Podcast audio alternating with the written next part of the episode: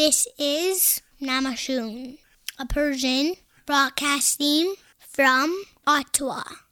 نماشوم در گویش‌های محلی شمال شرق ایران تا مازندران یعنی سر شب و در اتاوا یعنی اولین رادیوی پارسی زبان مردم اتاوا.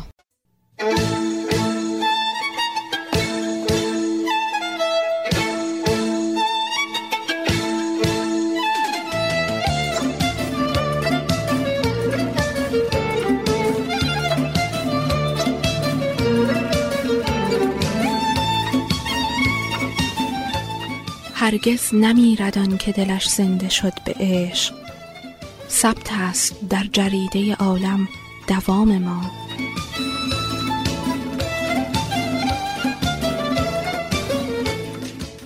نماشوم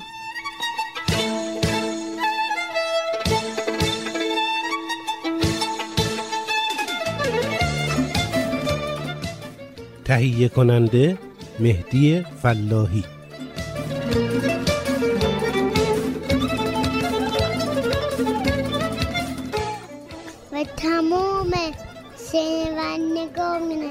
نماشون سلام عرض میکنم.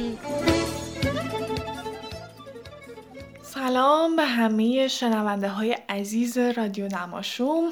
مانا خسروشاهی هستم و امشب مجری نماشوم 972. خوشحالیم که به ما گوش میدین و امیدوارم که از برنامه امشب لذت ببرین. امشب میخوام بهتون مژده بدم که 2 برنامه جدید داریم و یه عضو جدید نماشوم رو قرار بهتون معرفی کنیم. قبل از هر چیز بریم ترانه بهار نزدیکه از سیروان خسروی رو با هم بشنویم. ترانه این آهنگ از امید جامعه.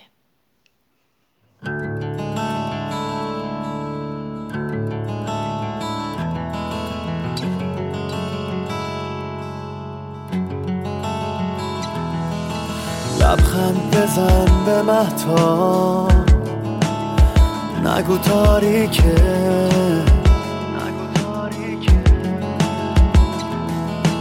از بوی بارون پیداست بهار نزدیکه.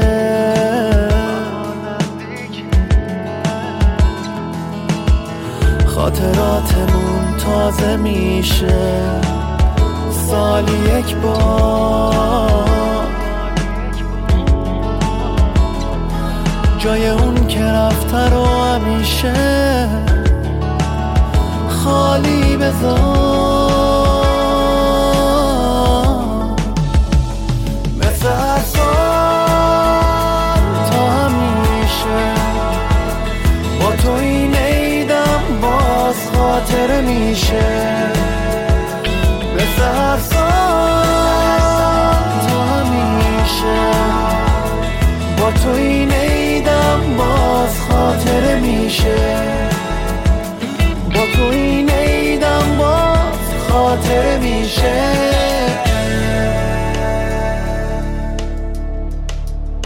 واسه آرزو دارم بهترینا رو، با یاد تو میسازم خاطرها رو.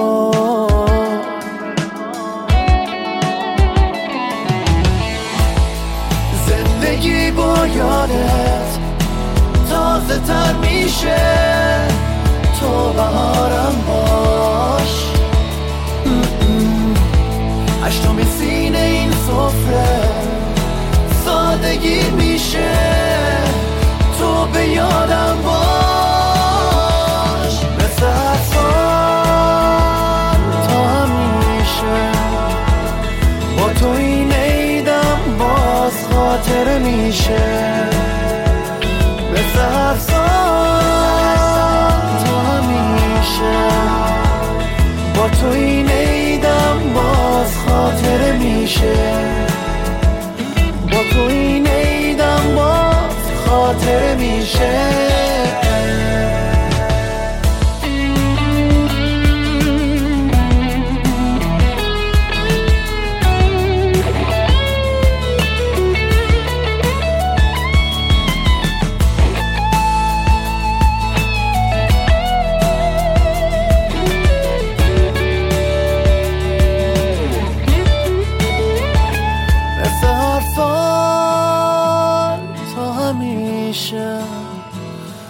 تو این عیدم باز خاطره میشه، مثل هر سال تا همیشه.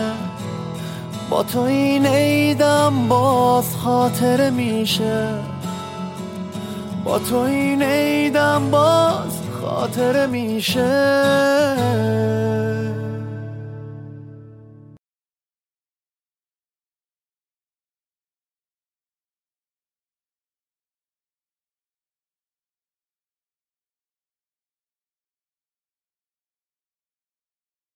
قطعا شما هم به خاطر میارید لحظه هایی رو که بعد از یک مشاجره و جر و بحث طولانی و خسته کننده با همسرتون یا با فرزندان خردسال یا نوجوانتون از حفظ این رابطه زناشویی یا تربیت فرزندانی شاد، موفق و سالم ناامید شده باشید، یا برخی از شما که با بیاد آوردن خاطرات تلخ اون مشاجرات بین والدینتون از یافتن همسری مناسب و آغاز یک زندگی زناشویی موفق و آرام مایوس شده باشید.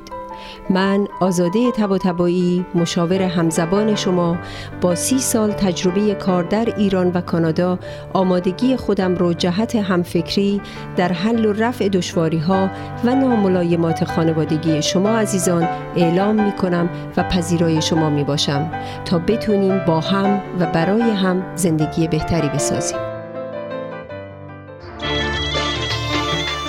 فروشگاه آریا، مرکز تجمع ایرانیان اتاوا. فروشگاه آریا، مرکز تأمین نیازمندی‌های ایرانیان اتاوا. فروشگاه آریا، مرکز توجه ایرانیان اتاوا. فروشگاه آریا، 508 گلدستون. فروشگاه آریا، 508 گلدستون.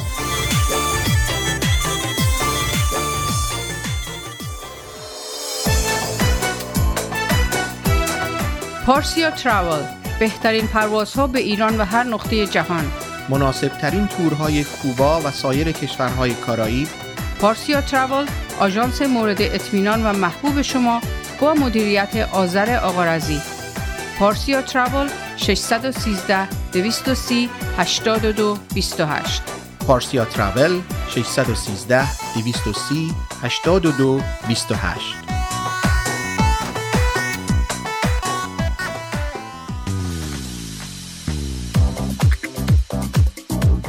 رستوران راه ابریشم واقع در 1021 سیرول رود، با انواع غذاها و بوفه ایرانی 7 روز هفته در خدمت هموطنان عزیز. رستوران راه ابریشم آماده پذیرایی از مراسم و مهمانی‌های شما. کیفیت از ما، رضایت از شما. شماره تماس و رزرو 613 741 78 88. مهدی فلاحی در بیش از 25 سال خدمت به جامعه ثابت کرده است که دلسوز مردم و خدمتگزار آنهاست. اگر قصد خرید و یا فروش خانه دارید، مهدی فلاحی بهترین مشاور شماست. مهدی فلاحی آماده ارائه هر گونه خدمات ریال استیت. 613 889 4700. realatua.ca. مهدی فلاحی آماده ارائه هر گونه خدمات ریال استیت. realatua.ca. انجمن فرهنگی هنری ایرانیان اتاوا پاکسو با سالها سابقه فعالیت در اتاوا با هدف ترویج فرهنگ و هنر ایرانی نسبت به بزرگداشت آیین و سنن ملی و برگزاری همایش‌های ادبی، هنری، اجتماعی، کلاس‌ها و کارگاه‌های آموزشی اقدام نموده است. انجمن پاکسو دست یاری شما دوستداران فرهنگ و هنر ایرانی را به گرمی می‌فشارد و از شما دعوت می‌نماید برای آشنایی بیشتر و مشارکت در فعالیت‌های انجمن به وبسایت pakso.ca مراجعه یا از طریق تلفن 613 510 0213 و ایمیل info@pakso.ca با ما تماس حاصل نمایید.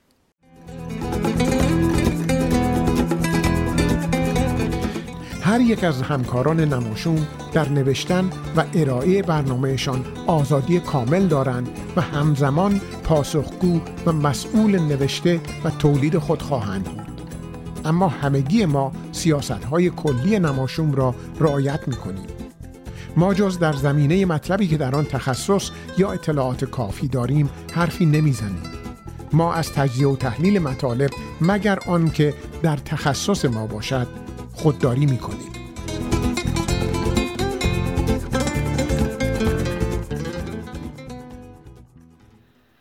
خب امیدوارم که از این ترانه لذت برده باشین. امشب یه برنامه جدید از آقای راد داریم، معرفی عضو جدید نماشوم و برنامه ایشون رو داریم. علاوه بر اینها فکرهای بلند بلند، 7 روز هفته، تکنو نماشوم و گزیده خاطرات علم رو هم طبق معمول داریم. ضمن بین این برنامه ها من کمی براتون در مورد جنبه های حقوق بشری کرونا صحبت میکنم و یه مقدارم از دیدگاه همسن و سالای خودم به کرونا میگم. امشب سعی کردم براتون ترانه هایی رو انتخاب کنم که به نظرم اغلبشون موسیقی تلفیقی نسل جوان ایران رو نمایندگی میکنن. حالا اول از همه بریم سراغ برنامه آقای راد. این برنامه در واقع خوانش کتابی نوشته آقای راده با صدای زرین لنگری. آقای راد بعد از اینکه تو خانواده بهشون اصرار شد که برنامه طنزی برامون آماده کنن، این برنامه خوب رو تولید کردن. بریم اول مقدمه خاطرات سید مصدق ایرانی آذرگوشسبی رو با هم بشنویم.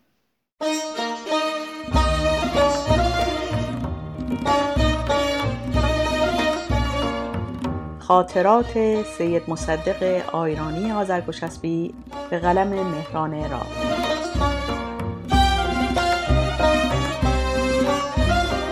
پیش از آغاز، اینها تجربه های یک آدم و یک شخصیت داستانی نیست که توالی و روانی جویبارگونه یک داستان یا به قول شما رمان را داشته باشد.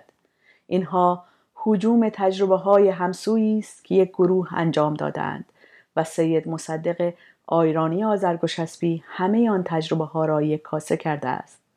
شما اگر به اسم او هم توجه کنید، این حقیقت خود به خود بیرون میزند.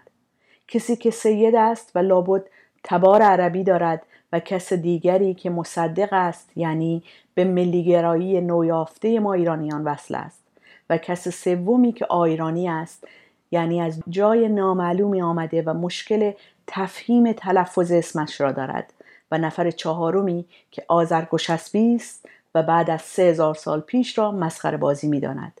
هر 4 نفر در وجود یک نفر جمع شدند.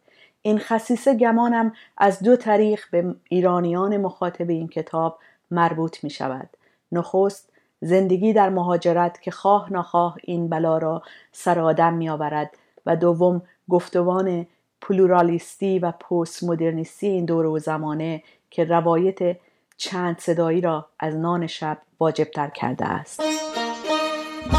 این بخشی از یک مصاحبه‌ای بود که نویسنده چندی پیش با مجله هفته در مونتریال انجام داده است.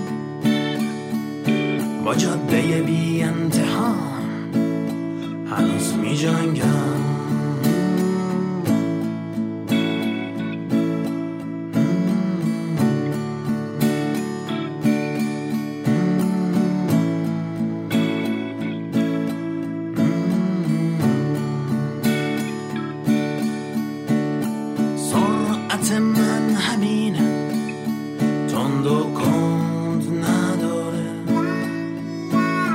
من هنوز دارم میرم، دیگه رسیدن نداره. از دور پیدا نیست حتی یا بادی، نزدیک نمیشم حتی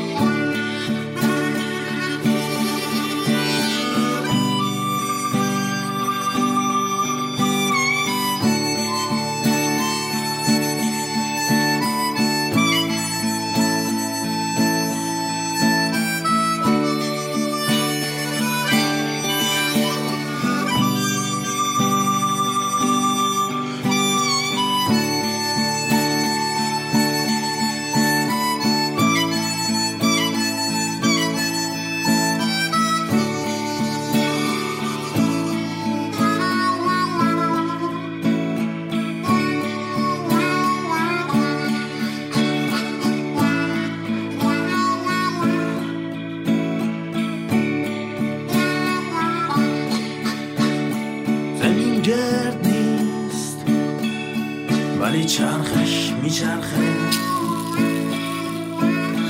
امروز دیروز تو دلش به هم میخنده. از کیلومتری که شماره نداره، به جاده‌ای که او انتها نداره.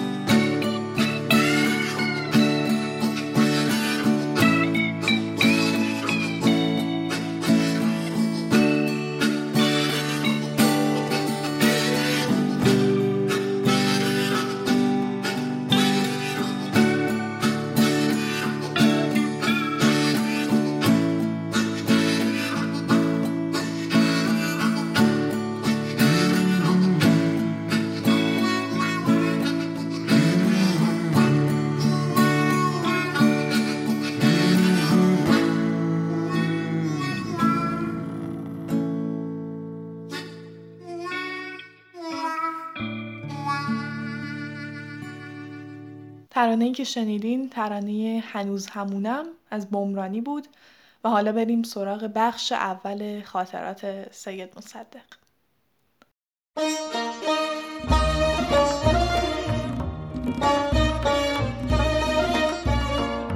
خاطرات سید مصدق آیرانی آذرگوشسبی به قلم مهران را.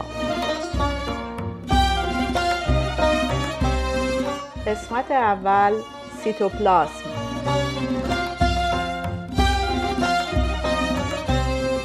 من اهل روستایی به نام آیران از توابع کویر مرکزی ایران هستم. اینکه کسی نمیتواند این نام و نشان را در هیچ نقشه و اینترنت و گوگلی پیدا کند چیزی از ارزش‌های آن نمی‌کند. روستای ما اگرچه 4 تا دار و درخت دارد اما حقیقتاً کویر است. چون کویر یعنی تاسی، به تاس بودن با 4 تا شوید مو منقلب نمی‌شود. اینکه مقداری درخت سمج و بوته‌های کج و معوج مانده باشد نباید ما را به توهم اندازد. کویر همیشه اینطور بوده و هست که اول آن وسط بیدار و درخت می شود و حاشیه سرسبز در اطرافش باقی می ماند. از این به بعد هرچه بگذرد مرزها لاغرتر و آن تنکی و خلوتی میانی پهناورتر می گردد. اسمش البته فرق نمی کند. شما بگو تاس، بگو کویر، بگو تنکی میانی، هرچه باشد آیران است، با مردمی مخصوص که با همه مردمان عالم فرق دارند.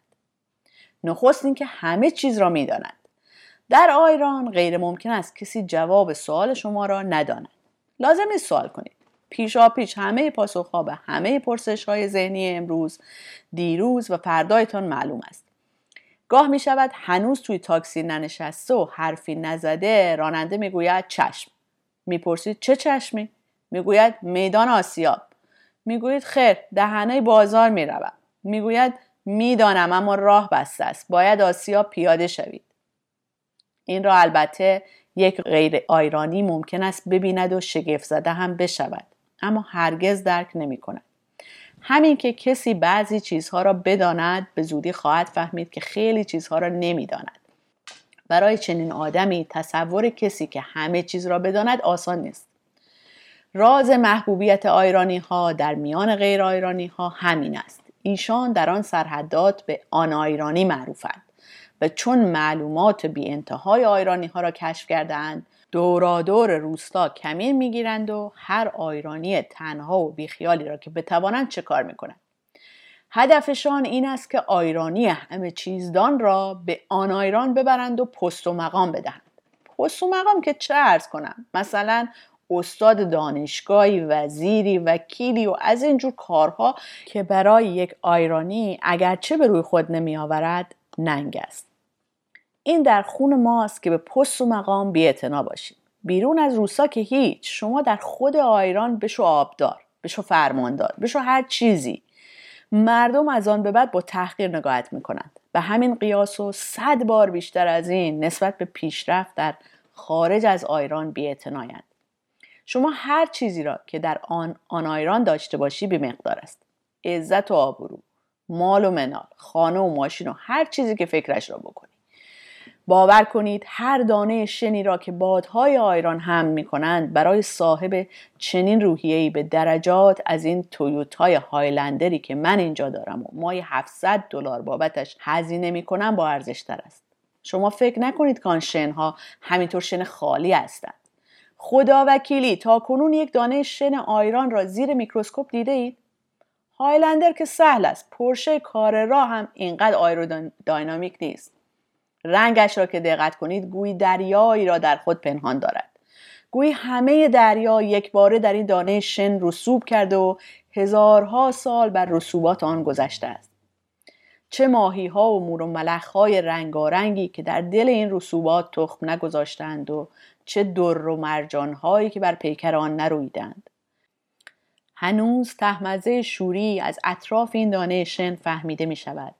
نسیمی که از آن برمیخیزد ترکیبی متناقض از عصاره دریا و تفتیدگی کبیر را با خود دارد. این دیرینگی و چند بودی بودن در ذره ذره خاک آیران است که به تمام سلولهای مردمانش آگاهی می بخشد. کوچکترین اغراقی نمی کنم. آگاهی به معنای مطلق آن را می گویم. در هیته مطلق شما می توانید بی نهایت را لمس کنید. آنکه راننده تاکسی پیشاپیش می داند شما کجا می روید محصول همین آگاهی در هیته مطلق است.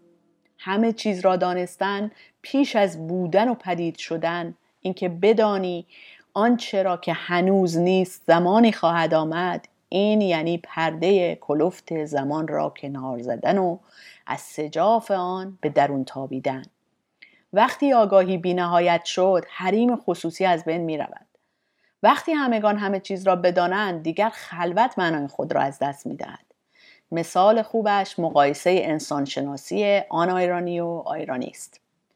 اینجا در آنا ایران هر آدمی به ظاهر یک ایرادی دارد. یکی دپرشن دارد، یکی انگزایتی دارد، یکی از نارسیسیزم رنج میبرد، یکی در رابطه ابیوسی وارد شده و این رشته را هر چه بگیری و بروی به آخر نخواهی رسید. همه اینها اطلاعات خصوصی اند که قرار نیست غیر از دکتر و شخص مریض کسی دیگری بداند.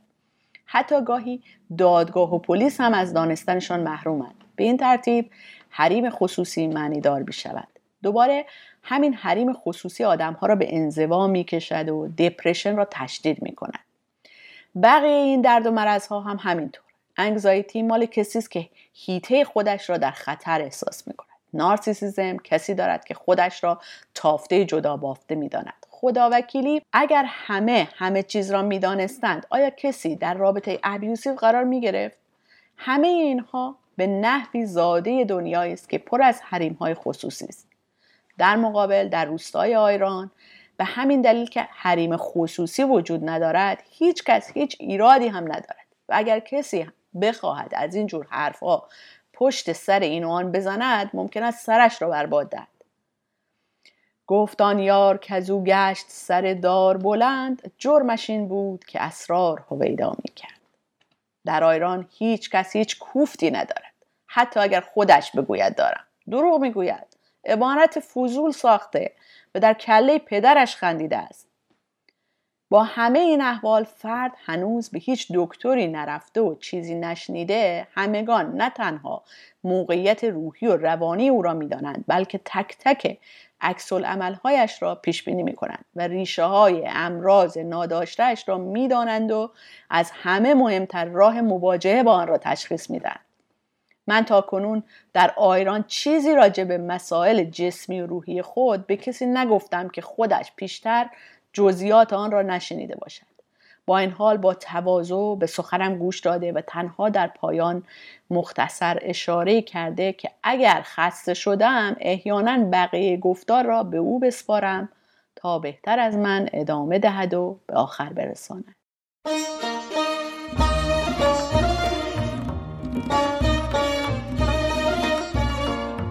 خاطرات سید مصدق آیرانی آذرگوشسبی به قلم مهران را.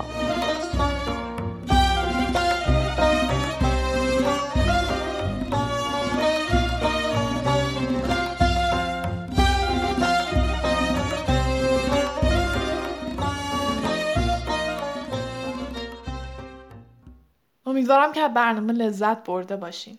ما که بدون شک حسابی خوشحالیم که از زبون نغز آقای راد در این برنامه بهره مند میشیم. یادتون نره که نماشوم همیشه منتظر فیدبک شماست. فقط با نظرهای شما مخاطبین عزیزمونه که ما میتونیم برنامه‌مون رو بهتر کنیم. پس حتما نظراتتون رو برای ما بفرستین. این کار رو میتونید با پیام دادن به هر کدوم از اعضای نماشوم یا از طریق فرم موجود در وبسایتمون با آدرس PersianRadio.net انجام بدید. حالا بریم یه غزلی رو بشنویم از حسین منزوی که من براتون خوندم و بعد بریم سراغ فکرهای بلند بلند از آزاده طباطبایی.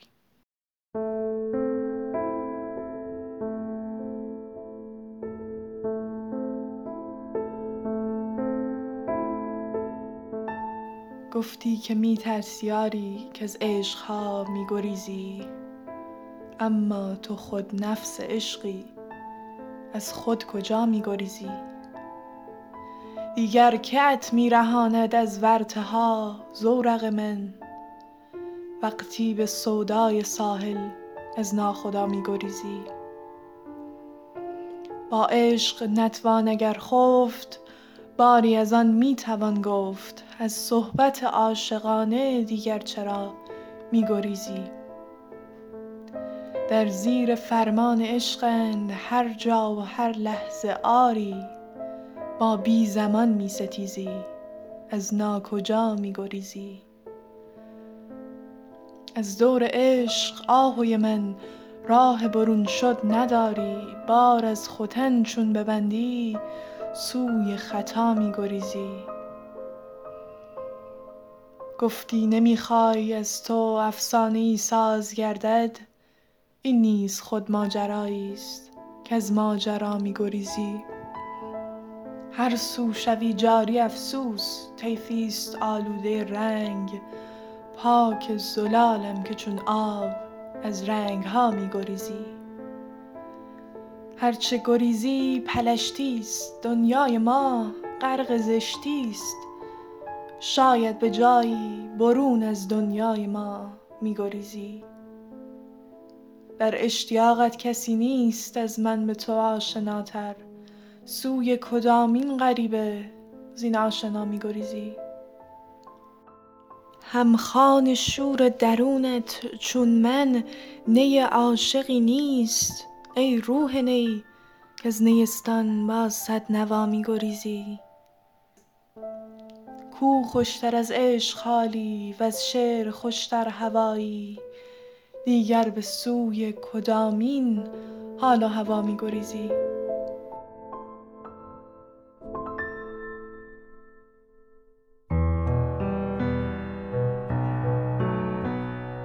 فکرهای بلند بلند. سلام، آزاده هستم و هنوز هم جسمم در قرنطینه است. اگرچه از وقتی ورزش فکرهای خارج از قرنطینه رو انجام میدم، از لحاظ روحی خیلی سرحالتر و پر انرژی تر شدم. امروز وقتی برای پیاده روی صبح قبل از شروع کار روزانم بیرون رفته بودم، به یاد مکالمه‌ای که چند روز پیش با یکی از دوستای همسن و سال خودم داشتم افتادم و تصمیم گرفتم از اونجایی که ممکنه موضوع این مکالمه برای خیلی از شما عزیزان شنونده های فکرهای بلندم جالب باشه، یکم راجع به این موضوع بلندتر فکر کنم تا شما هم بشنوید. این دوست خوبم در پاسخ من که تجربه این چند هفته قرنطینه در حالی که با همسر تو خونه تنها هستی چیه، گفت راستش این قرنطینه و تنها بودن ما چندین مزیت و چند تا هم عیب داشته. با تعجب گفتم چه برام بیشتر توضیح بدی؟ و اون در پاسخ گفت راستش عیبش اینه که مثلا قبلا وقتی با هم حرفمون میشد یا از دست هم عصبانی میشدیم، یکی از ما که معمولا همسرم بود به بهانه ای از خونه میزد بیرون، میرفت دیدن نوه‌ها، یا مثلا به بهانه اینکه چیزی بخره میرفت بیرون و وقتی بعد از یکی دو ساعت برمیگشت، هیجان هر دومون کمی فروکش کرده بود و البته بسته به اینکه در به هم دیگه چطور در خلوت مغزمون راجع به هم با خودمون حرف زده بودیم، برمیگشتیم کنار هم و اینطوری مثل اون زودپس قدیمی ها که بخاری که از سوپاپشون میومد بیرون مانع از ترکیدنشون میشد، ما هم میتونستیم تا اختلاف نظر بعدی رابطمون رو کنترل و حفظ کنیم. ولی با شرایط فعلی اولا به نظر میرسه که با ندیدن نوه‌ها، دوستا و وجود نگرانی‌های معمول این دوره نسبت به آینده مبهمی که پیش رو داریم و خلاصه خارج شدن زندگی از روال عادی، یک بخشی از ظرف‌های طاقتمون حتی قبل از اینکه اختلاف نظری هم پیش بیاد پر شده. بنابراین خیلی زودتر و سریعتر از قبل به نقطه جوشمون میرسیم و ثانیاً اون عواملی که کمک مؤثری در پایین اومدن نقطه جوش بودن، مثل دیدن نوه‌ها، دیدن و گپ‌های کوتاه با دوستا، رفتن به مراکز خرید شلوغ و تماشای مردم هم موجود نیستن و همین همکار پایین اومدن نقطه جوش رو سخت‌تر از قبل میکنه و احتمال ترکیدن رو بیشتر. بعد از توضیح جامعی که از دوستم شنیدم، ازش سوال کردم خب پس با این حساب به نظر نمیرسه که دوران قرنطینه نکته مثبتی در روابط شما و همسرت داشته، درسته؟ و او در نهایت تعجب من گفت البته که داشته. اولین نکته مثبت اون این بوده که هر دوی ما در این مدت متوجه شدیم که ما دو نفر تنها کسایی هستیم که میتونیم در بدترین و دشوارترین شرایط به هم تکیه کنیم. این باور تا حد بسیار زیادی باعث شده که تحمل هر دومون رو نسبت به موضوعاتی که قبلا به راحتی میتونست باعث ایجاد دلخوری و درگیری لفظی بشه رو تا حد زیادی کاهش بده مسائل و موضوعاتی که وقتی در این ایام اتفاق میفته هر دوی ما میتونیم به سهولت ازشون بگذریم و خیلی موضوع رو پیچیده و سخت نکنیم. اتفاق مثبت دیگه‌ای که در ایام قرنطینه افتاده این بوده که باعث شده ما زمان و ساعات بیشتری رو کنار همدیگه بگذرونیم و چون برای گذروندن ساعاتمون انتخاب‌های زیادی نداریم، باعث شده هر دومون خلاقیت‌های جالبی به خرج بدیم و سعی کنیم از این ساعات بهترین استفاده رو بکنیم و در کنار هم به هر دومون خوش بگذره. این ایام باعث شده کلی از کارهای عقب افتاده رو که سالیان قبل برای انجامشون نقشه کشیده بودیم رو انجام بدیم. باعث شده راجع به موضوعات مختلف با هم صحبت کنیم و راستش رو بخواید این مدت مثل این بوده که بعد از مدت‌ها تازه با هم آشنا شدیم.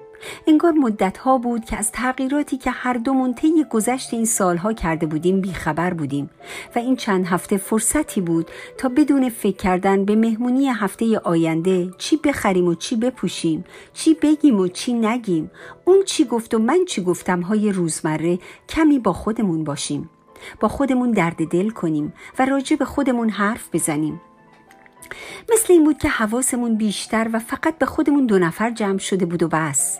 و بعد دوستم اضافه کرد و بزرگترین مزیت این تنهایی دو نفره این بوده که ما تا حدودی متوجه بشیم که منشأ بیشتر درخوری هامون از همدیگه مدل نادرست حرف زدن و شنیدن همدیگه بوده. قبلنها وقتی همدیگر رو نمیفهمیدیم از خونه میزدیم بیرون یا سرگرم کار دیگه‌ای میشدیم، ولی الان انگار توی انفرادی دو نفره هستیم. کجا بریم؟ چی کار کنیم؟ هر جا بریم و هر کاری بکنیم دوباره برمیگردیم و باید کنار هم باشیم. و شاید همین اجبار باعث شده تا در جستجوی یافتن راه حلی برای منشأ دلخوری هامون از همدیگه باشیم. او ادامه داد و ما به همین دلیل بعد از این کشف بزرگ هر دومون تصمیم گرفتیم مواقعی که کنار همدیگه هستیم در مورد مهارت‌های مکالمه و روش‌های صحیح ارتباط برقرار کردن و همچنین مهارت‌های شنیدن بیشتر مطالعه کنیم. مقالات و کتاب‌های مربوط به این موضوع رو با هم بخونیم و تمرین‌هاش رو با هم انجام بدیم. از شما چه پنهون، از تجزیه و تحلیل دوستم در مورد اثرات منفی و مثبتی که کرونا در روابط او و همسرش داشته خیلی خوشم اومد و ضمن تایید همه صحبت‌هاش بهش پیشنهاد کردم که کتاب‌ها و مقالات جان گاتمن رو که در این زمینه کارهای تحقیقاتی و علمی بسیار جالبی انجام داده رو همراه با همسرش حتما مطالعه کنن. و راستش بعد از این مکالمه بسیار خوبی که با دوستم داشتم با خودم فکر کردم چقدر خوبه اگر همه ما در این ایام قرنطینه که قطعاً وقت آزاد بیشتری رو میتونیم بین فعالیت‌های روزانمون پیدا کنیم به کارهایی رسیدگی کنیم که مدت‌ها بوده اونها رو پشت گوش انداخته بودیم، مثل کار کردن روی روابط با نزدیکترین هامون، رابطه‌هایی که به مرور زمان به دلیل مشغولیت‌های روزمره کاملاً نادیده گرفته شده بوده و ما فکر کردیم که خب همینه که هست، کارش نمیشه کرد. غافل از این که گاهی اوقات درمان یک زخم هر چند هم دشوار باشه خیلی لذت بخشتر و دلچسبتر از تحمل درد ناشی از اون زخمه. با آرزوی بهره‌گیری هر چه بیشتر از ایام قرنطینه همه شما شنونده های عزیز فکرهای بلندم رو تا فکر بلند بعدی به خدا می سپارم. خدا یار و یاورتون باد. فکرهای بلند بلند.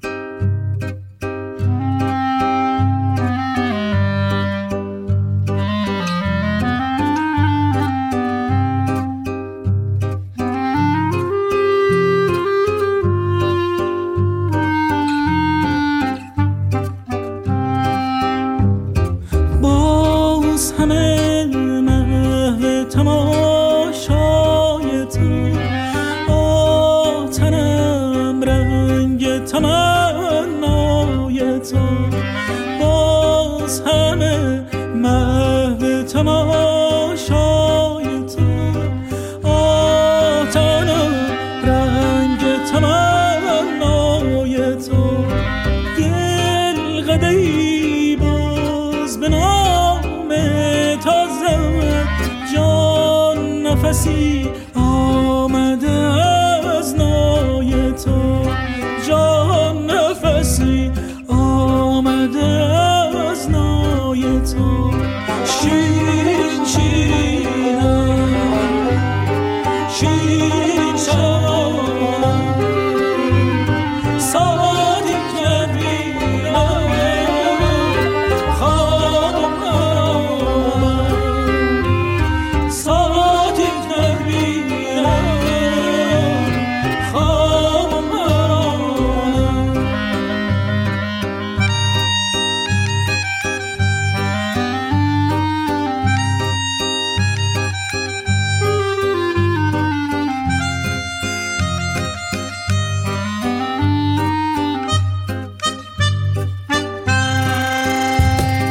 وحوه من تلختر و سردتر، گرم شدش شرم لبت چای تو، بود شبم بود غمم بود دلم، رام تو بود رام شبود آی تو، رام تو بود رام شبود آی تو، شیرین شیرینم شیرین شمانم ساکت ندیدم، خوابم حرامم شیرین شیرینم شیرین شمانم ساکت ندیدم، خوابم حرامم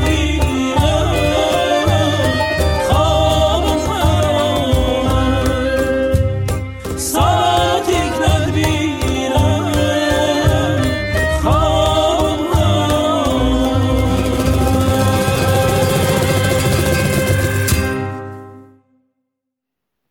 ترانه‌ای که شنیدین بازخوانی گروه تلنگره و اسم قطعه شمام است. شاید دوستان بدونن که من در حال تحصیل در رشته مطالعات حقوق بشر در دانشگاه اتاوا ام. مدت هاست میخوام برنامه‌ای مرتبط با حقوق بشرم برای رادیو نماشوم تولید کنم، اما متاسفانه تا حالا فرصتش پیش نیومده. امشب خواستم از این فرصت مجریگری استفاده کنم و کمی راجع به ابعاد حقوق بشری کرونا هم صحبت کنم. واقعیت اینه که حقوق بشر مطلق نیست و اساساً تو همین مطلق نبودنشه که معنی پیدا میکنه. یعنی ما تا حدی آزادیم که به دیگران آزار و صدمه‌ای نرسونیم. اما یک مشکل همیشگی داشتن یک تعریف جهان شمول از آزار و صدمه بوده. این تعریف جهان شمول داشتن به نظر میاد یک ایدئاله که احتمالاً هرگز محقق نمیشه. معاهدات بین المللی حقوق بشر اغلب یک بند مناقشه برانگیز دارن که در اصطلاح تخصصی بهشون derogation clause گفته میشه.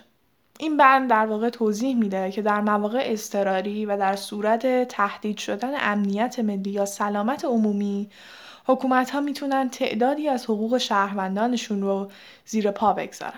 در معاهده جهانی حقوق سیاسی و مدنی یا ICCPR هم همچین بندی وجود داره.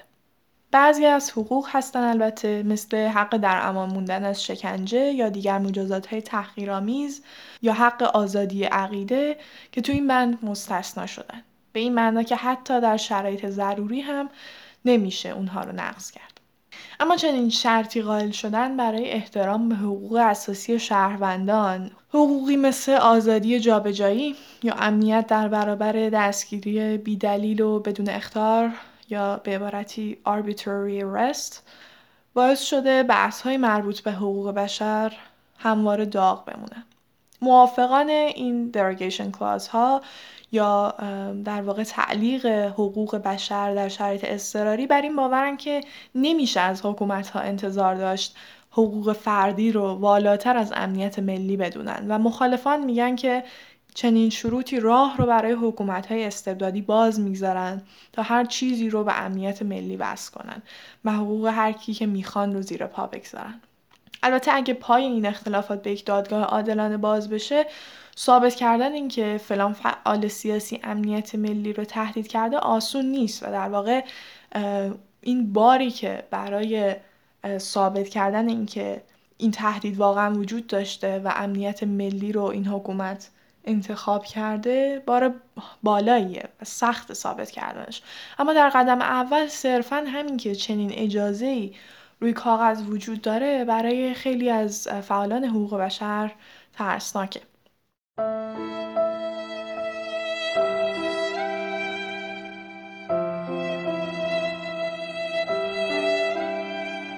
در جریان شیوع ویروس کرونا در چین من ویدیویی دیدم از تبسل پلیس چین به خشونت در بردن یه نفر به قرنطینه اجباری.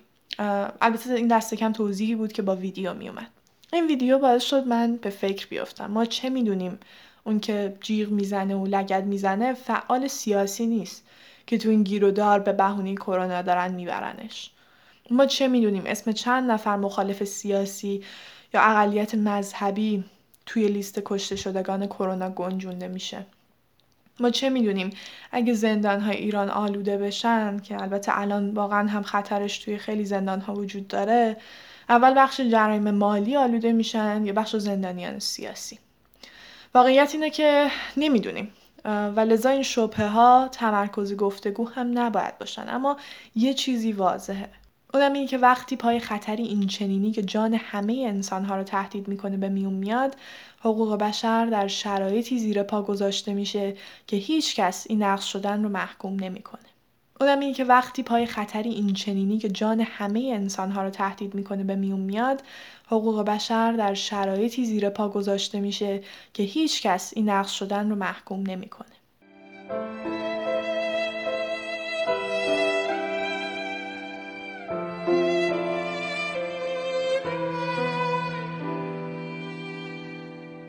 کمی جزئی‌تر که بخوایم راجع به حقوق بشر و کرونا حرف بزنیم، میتونیم تمرکز کنیم روی تأثیر ناعادلانه یا دیسپروپورشنتی که این بیماری روی جوامع فقیرتر و ضعیفتر گذاشته.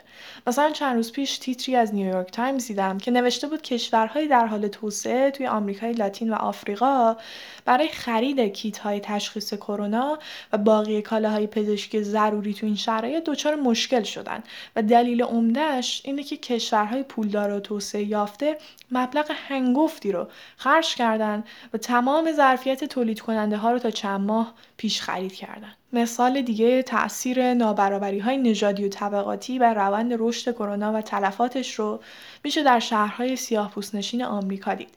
مثلا در شیکاگو 30% جمعیت سیاه پوسته، اما این درصد بین کشته شدگان کرونای شهر به 70% میرسه.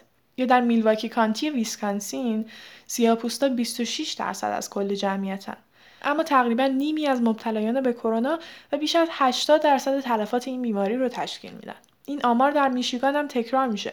14% از جمعیت، 35% از کیس‌های تایید شده و 40% از مرگ و میرها سیاه‌پوستن. توجه به این آمارها مهمه، چون به ما کمک میکنه متوجه بشیم که دنیا خیلی از عدالت فاصله داره و حتی مرگ هم به یه اندازه برای همه حق نیست. زیرساخت‌های دنیا به شکلی کار میکنه که در عمل برای نجات جون بعضی آدم‌ها به خاطر نژاد و طبقه و جنسیت و ملیتشون منابع بیشتری خرج میشه و جون بعضی‌های دیگه بی‌ارزش‌تر تلقی میشه.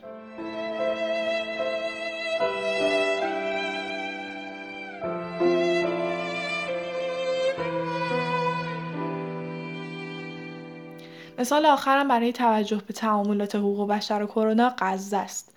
نوار غزه با حدود 2 میلیون جمعیت در مساحتی به اندازه نیمی از تهران جزو مناطق بسیار پرتراکم دنیاست.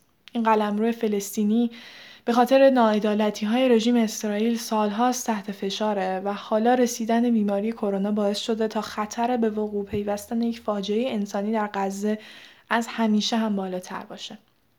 برای فهمیدن عمق فاجعه بیایم به این چند نکته فکر کنیم. در غزه به ازای هر 100,000 نفر فقط 3 دستگاه کمک تنفسی یا ونتیلیتر وجود داره. این عدد تو آمریکا 52 تاست و تو اسرائیل 40 تا. البته هنوز همین 52 و 40 هم از نظر متخصصان برای مدیریت بحران فعلی بسیار ناکافیه. اما این رو مقایسه کنید با ستایی که در غزه وجود داره. در غزه مجموعاً حدود 30 کلینیک و بیمارستان هست که به طور متوسط به ازای هر 1000 نفر جمعیت 1.3 تخت دارن. در حالی که مردم تو سایر مناطق دنیا نگران شستن دست‌هاشونن، 90% از آبی که در غزه موجوده برای استفاده انسان سالم و تمیز ارزیابی نمیشه و مردم برای نوشیدن هم حتی آب کافی ندارن. ضمن اینکه کمپ‌های پناهندگان فلسطینی از باقی مناطق نوار غزه هم متراکم ترن و به دلیل امکانات کم قرنطینه کردن مردم در اونها غیر ممکنه. تمام این حرفا برای اینه که حواسمون باشه تو این بحران به طبقات آسیب پذیر جامعه و گروه‌های آسیب پذیر دنیا بیشتر فکر کنیم. حالا بریم و ترانه خاطره از فرواگ رو بشنویم.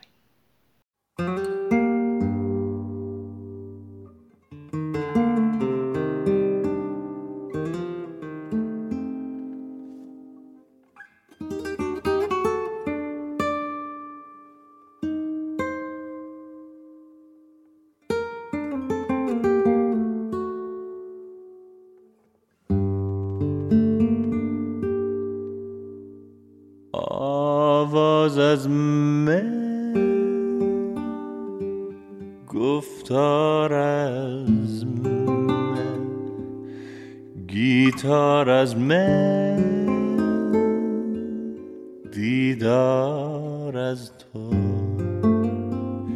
اندوه از من، سیگار از من، آغاز از من، تکرار از تو.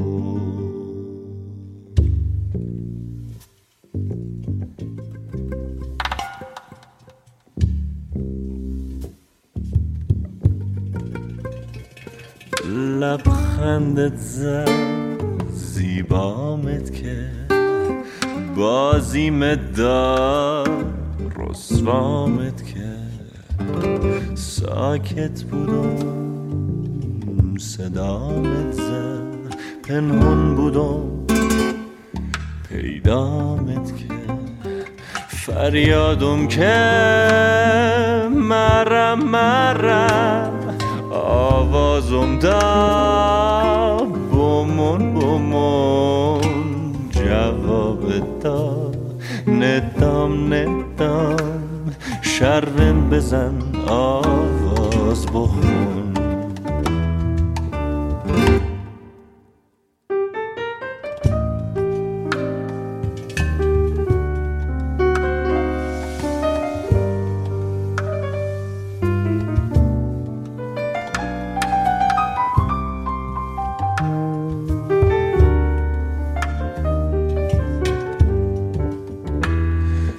لبخندت زن، زیبامت کرد، بازیمت داد، رسوامت کرد، ساکت بودم، صدامت زد، پنهون بودم، پیدامت کرد، احساس از من، ابراز از تو، تکرار از من، آغاز از تو، شیرین از تو، فرهاد از من، عزم خواهش، صد ناز از تو.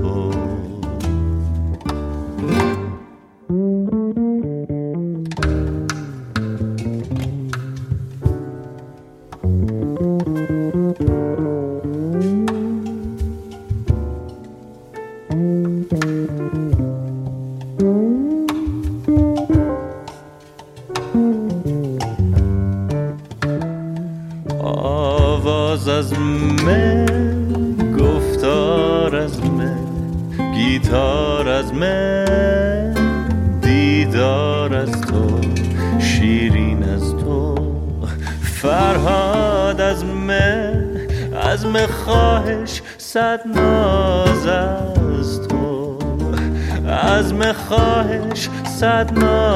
از تو، عزم خواهش، صد ناز از تو.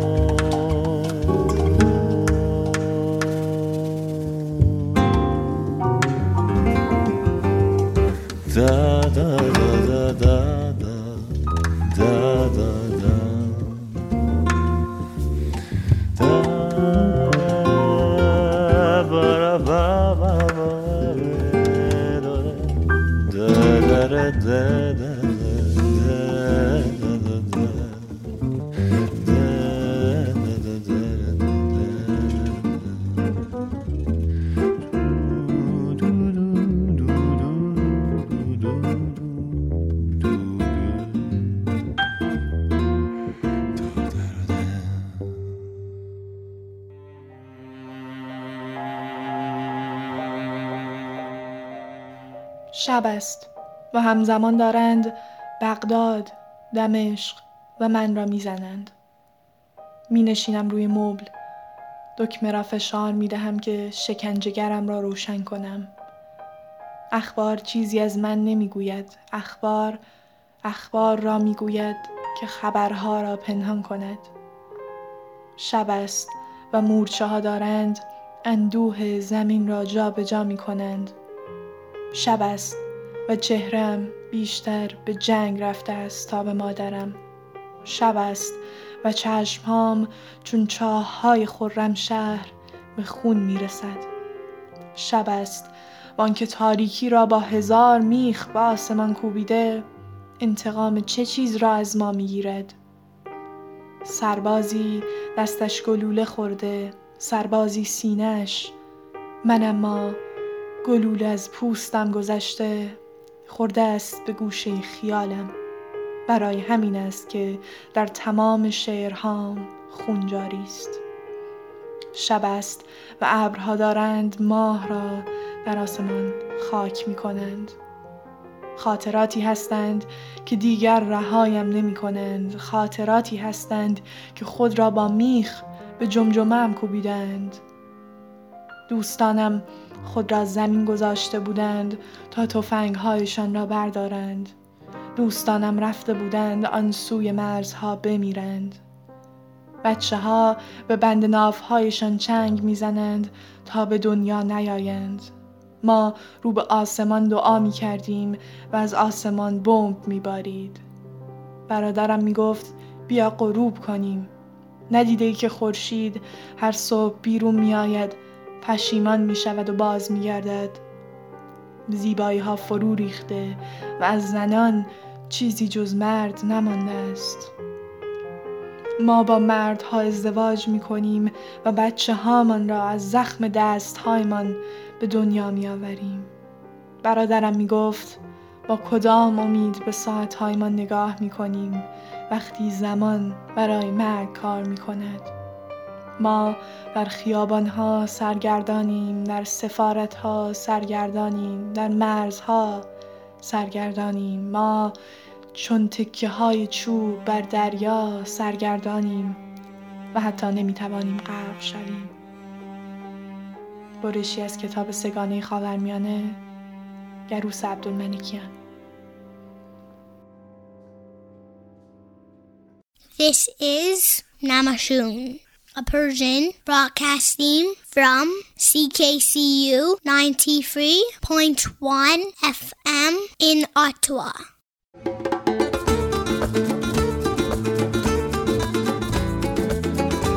هفت روز هفته. دکتر تدروس، سرپرست سازمان بهداشت جهانی، درگیر یک جریان انحرافی شده است. درود به دونالد ترامپ و سیاست‌های هرج و مرج طلب ایشان. در پی اظهارات اولیه ترامپ که کرونا را ویروس چینی‌ها نامیده و انگشت اتهام را به سوی آنان دراز کرده بود، سرپرست سازمان بهداشت جهانی اظهارات ترامپ را رد کرد و از اینجا بحثی در گرفت که دکتر تبروس را از مسیر طبیعی کار خود خارج کرد، تا جایی که ترامپ تهدید کرد حمایت مالی امریکا را از سازمان بهداشت جهانی، یعنی بودجه‌ای که از سوی امریکا تأمین می شود، را ملغا کند.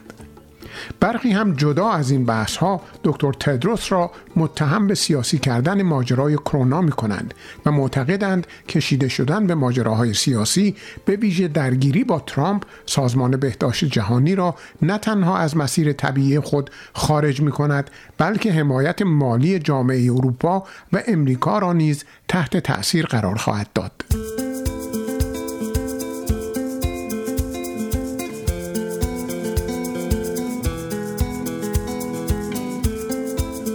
باز هم در رابطه با سیاسی شدن کرونا، برخی چین را به خاطر سیاست‌های به موقع و مؤثر این کشور در کنترل ویروس کرونا ستایش می‌کنند، در حالی که برخی دیگر این را رد می‌کنند و چین را نه تنها مسئول پیدایش و انتشار ویروس کرونا به سرتاسر جهان می‌دانند، بلکه پنهانکاری‌های چین در ابتدای این اپیدمی را عامل ناموفق بودن چین در کنترل به موقع و مهار مؤثر این ویروس و جلوگیری از نشر آن به بقیه دنیا می‌دانند. این روزها فضای مجازی سرشار است از این گونه بحث‌ها. کاربران وقت بیشتری برای سیر و سیاحت در فضای مجازی دارند و حوصله کمتری در تحمل نظرات مخالف.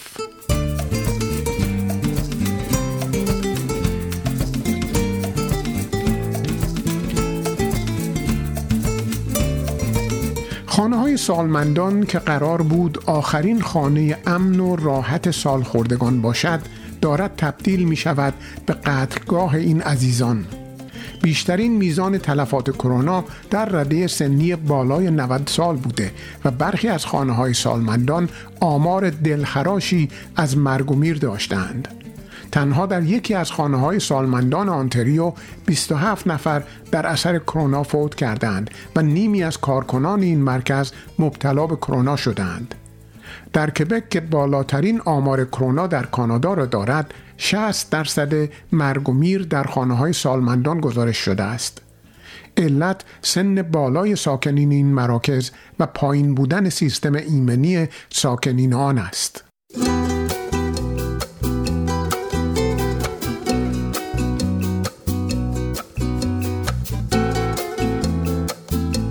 در این میان بدون شک دردناکترین جنبه کرونا وقتی است که ما مبتلا شدن کارکنان بهداشتی و پزشکی و حتی تلف شدن آنها را مشاهده می کنیم. امروز در تمام دنیا حرکت‌های ساده و مردمی و خودجوشی در حمایت از دستاندرکاران پزشکی و تقدیر از زحمات و جانفشانی‌های آنان شروع شده است. مردم تابلوهایی درست می‌کنند و در مقابل خانه‌های خود نصب می‌کنند تا قدردانی خود از پزشکان و پرستاران و سایر پرسنل بهداشتی را ابراز کنند. بدون شک این عزیزان باید مورد حمایت و قدردانی ما قرار بگیرند. اما بهترین حمایت و مؤثرترین کمکی که ما می توانیم در این زمینه انجام بدهیم به توصیه مسئولین پزشکی این است که خانمانی را با دقت و به طور مؤثر رعایت کنیم. توصیه پزشکان مسئول این است که ما در محیط امن خانه خود بمانیم و با مسافرت‌های غیر ضروری به خارج از خانه موجبات آلودگی خود و دیگران را افزایش ندهیم. هر بار تصمیم میگیریم از خانه برای خرید خارج شویم، لحظه‌ای باید با خود فکر کنیم که آیا واقعاً به آن احتیاج داریم؟ اگر نیاز فوری و حیاتی نداریم، بیخیال شویم و در خانه بمانیم.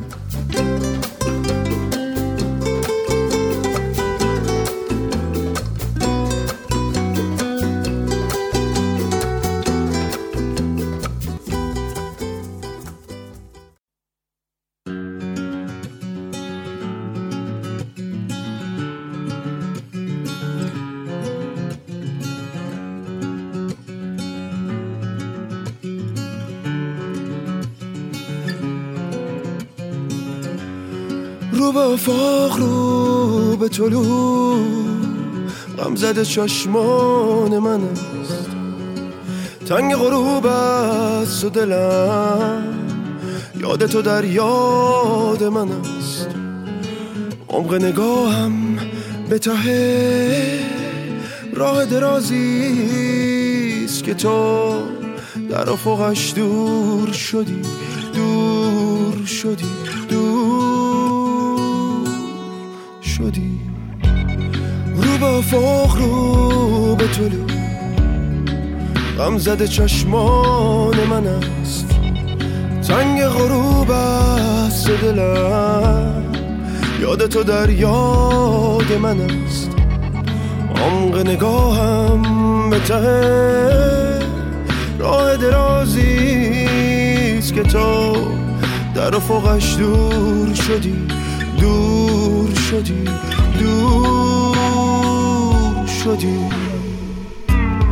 حسرت دیدار تو هم داغ‌ترین تشنگیم راه تو ناممکنم من اون همه آوارگیم حسرت دیدار تو هم داغ‌ترین تشنگیم راه تو ناممکنم من این همه آوارگیم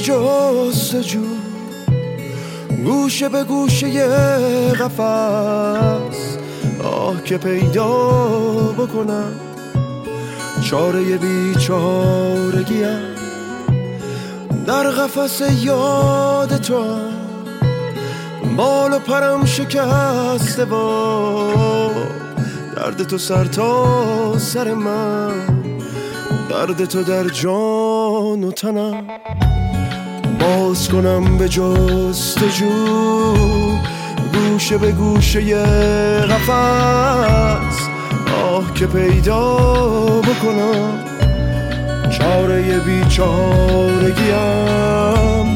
در قفس یاد تو هم بال و پرم شکسته با درد تو سر تا سر من درد تو در جان تنم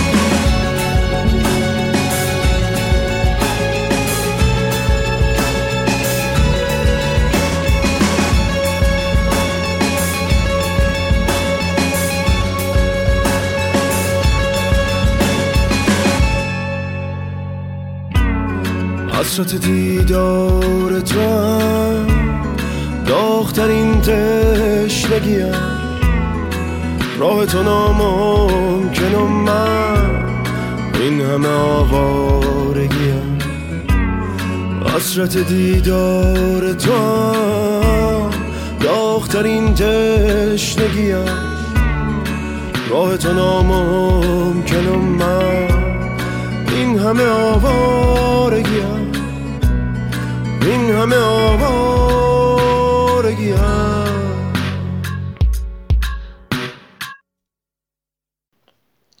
ترانه‌ای که شنیدید داغ‌ترین تشنگی از میلاد درخشانی بود. امیدوارم که ازش لذت برده باشین. من این روزا خیلی به آینده فکر میکنم.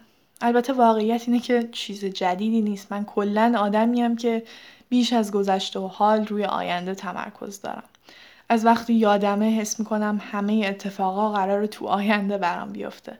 چند سالی بیشتر صفحاتی که تو اینترنت برای خودم بوکمارک میکنم رو توی فولدری به نام آینده ذخیره میکنم. اینطور نیست که از حال لذت نبرم، ولی واقعیت اینه که برنامه‌ریزی دقیق و جزئی بخش مهمی از زندگیمه. دلم میخواد بدونم 5 سال آیندم دقیقاً چطور قراره پیش بره، یا حداقل چطور میخوام پیش بره. خب میشه حدس زد که کرونا اصلا غافلگیری خوبی برای کسی مثل من نبوده. اما واقعیت اینه که فکر میکنم حالم خیلی بهتر از اغلب آدم هست. انگار همیشه خودم رو مجبور میدونستم تمرکز کنم رو آینده و برنامه بریزم تا عقب نمونم. ولی حالا شرایط اجباری باعث شده هیچ کس نتونه برنامه بریزه. منم بیخیال استراب آینده شدم. اما به نظرم خیلی خارق‌العاده است که ما در این بره از روزگار زندگی میکنیم. تو این بره از روزگار که کرونا رو تجربه میکنیم و میدونیم تاریخ معاصر قراره به قبل و بعدش تقسیم بشه. به عنوان عضوی از نسلی که 11 سپتامبر رو یادش نمیاد یا نفهمیده، این خیلی تجربه جالبیه. دونستن اینکه روابط بین المللی، داینامیک قدرت تو دنیا و تمام تصمیمات مهم سیاسی و اقتصادی تو آینده تحت تاثیر این روزهایی خواهد بود که ما الان داریم زندگیشون میکنیم. آدم وقتی به این فکر میکنه یه حس شگفتی عجیبی تو وجودش میپیچه. خب نوبتی هم که باشه، نوبت معرفی عضو جدید نماشومه. ما تو نماشوم یه قاعده پایداری نیما داریم. نیماها به وجود نمیان، از بینم نمیرن. فقط از کشوری به کشور دیگه منتقل میشن.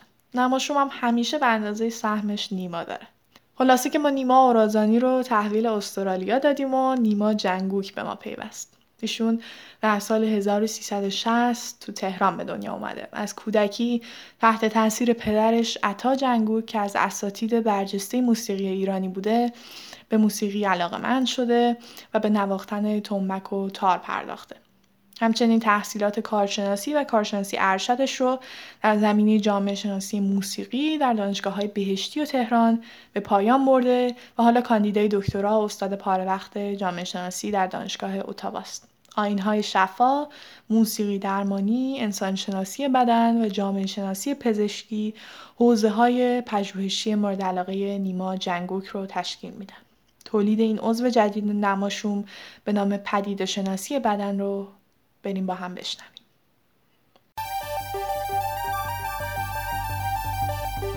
پدیده شناسی بدن، راه‌های سازگاری با قرنطینه. برنامه‌ای از دکتر نیما جنگوک.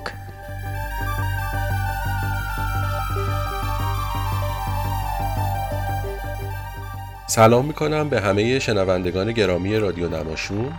من نیما جنگوک هستم، کاندیدای دکترای جامعه شناسی در دانشگاه اتاوا و استاد پارت تایم یا پاره وقت جامعه شناسی پزشکی توی همون دانشگاه. برای بار نخسته که این افتخار رو دارم که با شما صحبت کنم و برای این فرصتی که در اختیار من قرار گرفته از رادیو نماشوم و به ویژه آقای مهدی فلاحی بنیانگذار محترم این رادیو سپاسگزاری می‌کنم. سوالی که عموماً از ما پرسیده میشه اینه که رشته‌هایی مثل جامعه شناسی، انسان شناسی و یا فلسفه چه کاربرد عملی در زندگی ما دارند. من سعی می‌کنم با توجه به این شرایط ویژه‌ای که بعد از همه‌گیر شدن بیماری کووید 19 برای ما ایجاد شده به این سوال پاسخ بدم. برای اینکه بتونم به این سوال پاسخ بدم، صحبت‌های خودم رو به 4 بخش تقسیم کردم. در بخش اول، چون اولین باره که من برای شما عزیزان صحبت می‌کنم، یک سری مقدمات رو راجع به رویکرد خودم نسبت به انسانشناسی و فلسفه میگم.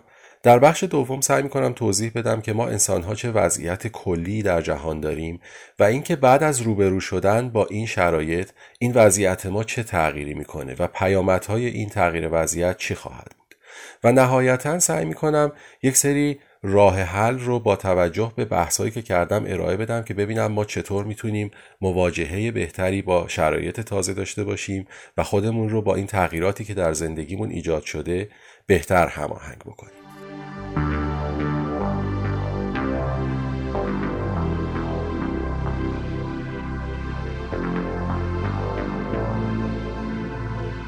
پیش از اون که بخش اصلی مباحثم رو شروع بکنم، لازم میدونم یه توضیح کوچیک ارائه بکنم و اون این که بیشتر کسایی که به طور تخصصی رشته‌هایی مثل جامعه شناسی، انسان شناسی و یا فلسفه رو دنبال میکنن، در راه‌ها و مسیرهای خاص و ویژه‌ای قدم میزنن که به این راه‌ها و مسیرها به اصطلاح رویکرد و یا اپروچ گفته میشه.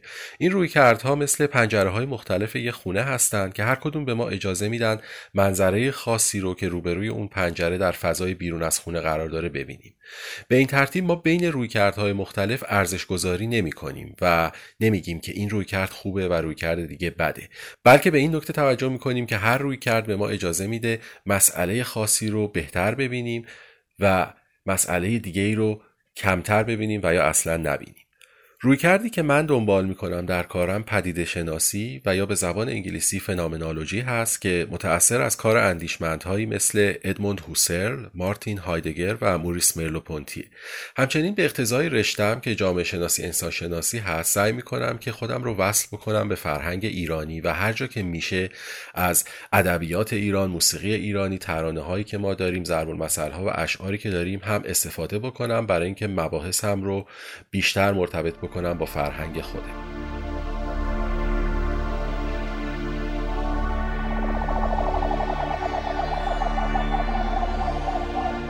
خب حالا اگه موافقید مباحث اصلی خودمون رو شروع بکنیم تا هم کمی توی این ایام قرنطینه و فاصله گیری بتونیم انسانشناسی و فلسفه تمرین بکنیم و هم بتونیم ببینیم که انسان‌ها چه وضعیتی در جهان دارن و در این ایام این وضعیت ما چه تغییری میکنه. و همونطور که گفتم نهایتاً از طریق این مباحث به این برسیم که چطور میتونیم با این تغییرات بهتر سازگار بشیم.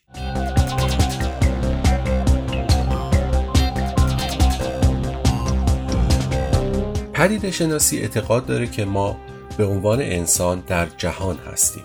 در جهان بودن ما به این معنیه که ما به عنوان انسان با انسانهای دیگه و همینطور با جاندارهای دیگه مثل گیاهان و حیوانات و همینطور چیزها مثل کوه‌ها، تپه‌ها، سنگ‌ها، ساختمان‌ها، راه‌ها و اشیایی که داریم و یا با اونها در ارتباط هستیم زندگی می‌کنیم.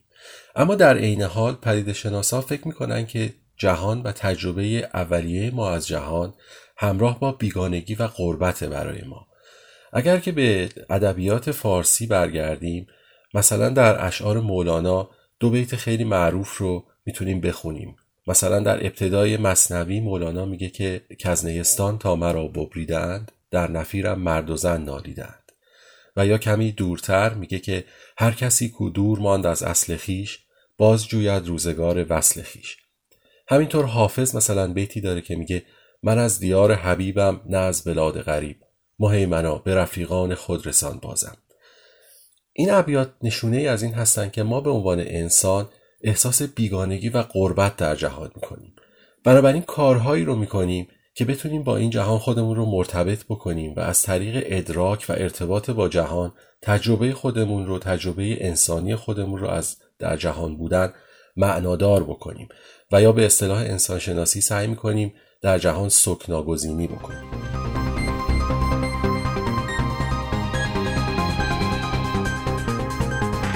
در عقیده پدیده‌شناسا سکناگزینی و معنادار کردن جهان از این طریق اتفاق میفته که ما انسان‌ها با حرکت در جهان، با بودن با انسان‌های دیگه و سایر جانداران، با بودن با چیزهای دیگه و با غوطه خوردن در جریان‌های آب و هوا، باد و نسیم، باران و برف، موسیقی و بو سعی می‌کنیم که حیات انسانی خودمون رو معنا ببخشیم.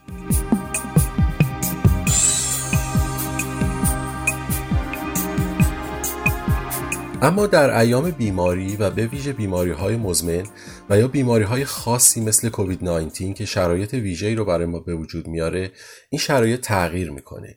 به این معنا که مثلا قرنطینه و فاصله‌گیری اجتماعی و یا فیزیکی در سه سطح وجود ما رو دگرگون میکنه.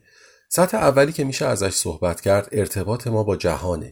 به این معنا که بسیاری از کارهایی که برای ما آشنا بودن، کارهای روزمره‌مون رو ما دیگه انجام نمیدیم و یا نمیتونیم انجام بدیم و یا به بسیاری از جاهایی که میرفتیم مثل محل کارمون و یا جاهایی که برای تفریح کردن میرفتیم و برای ما آشنا بودن دیگه نمیتونیم بریم و دسترسی نداریم. و این تغییر در دسترسی به کارها و جاهایی که برای ما آشنا بودن باعث میشه که ما احساس بیگانگی بیشتری نسبت به جهان بکنیم. همینطور سطح دوم ارتباط ما با دیگرانه که بسیاری از ما مجبوریم رابطمون رو قطع بکنیم و یا رابطمون رو کاهش بدیم. در شرایطی که به وجود اومده ما بسیاری از آدم‌هایی رو که باهاشون ارتباط داشتیم نمیتونیم ببینیم و نمیتونیم باهاشون ارتباط داشته باشیم و با بسیاری از افرادی که ارتباط بیشتری داشتیم ناچاریم که ارتباطمون رو کم بکنیم. مثلا اگر که با کسی زندگی می‌کنیم باید ازش فاصله بگیریم، در صورتی که قبلا توی اون فاصله باهاش زندگی نمی‌کردیم. و یا اگر اون فرد مثلا سرفه بکنه و یا تبش اندکی بالا بره ما نگران میشیم. به عبارت دیگه دیگران رو به عنوان منبع خطر و تهدید می‌بینیم. و سعی میکنیم که حواسمون بیشتر جمع باشه در ارتباطی که با دیگران داریم. ما معمولاً این دو سطح رو توجه میکنیم، اما یک سطح سومی هم هست که این سطح مهمتره و ما معمولاً به اون بی‌توجهیم و پدیده شناسی به ما کمک میکنه که اون سطح رو هم در نظر بگیریم. سطح سوم ارتباط ما با خودمون هست و پیامد کووید 19 و قرنطینه و یا کاهش ارتباط با دیگران میتونه این باشه که ما با خودمون هم احساس بیگانگی میکنیم.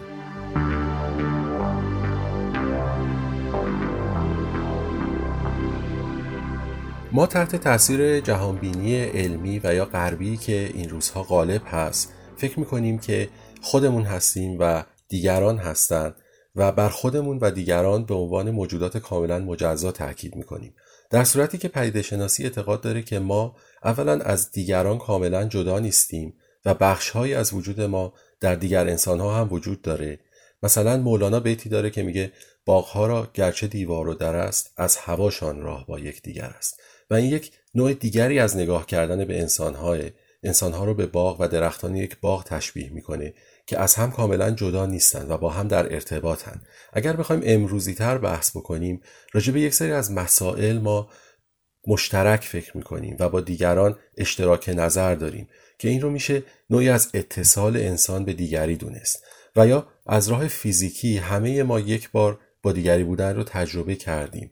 همونطور که میدونیم همه ما پیش از به دنیا اومدن ماها در بدن شخص دیگه‌ای که مادرمون بوده زندگی کردیم و نیز بسیاری از ما رابطه جنسی رو تجربه کردیم و همونطور که میدونیم در رابطه جنسی بدنهای دو یا چند انسان به هم وصل میشه. پس پدیده شناسی این ایده رو زیر سوال میبره که ما به عنوان انسان کاملا مجزا از دیگری هستیم.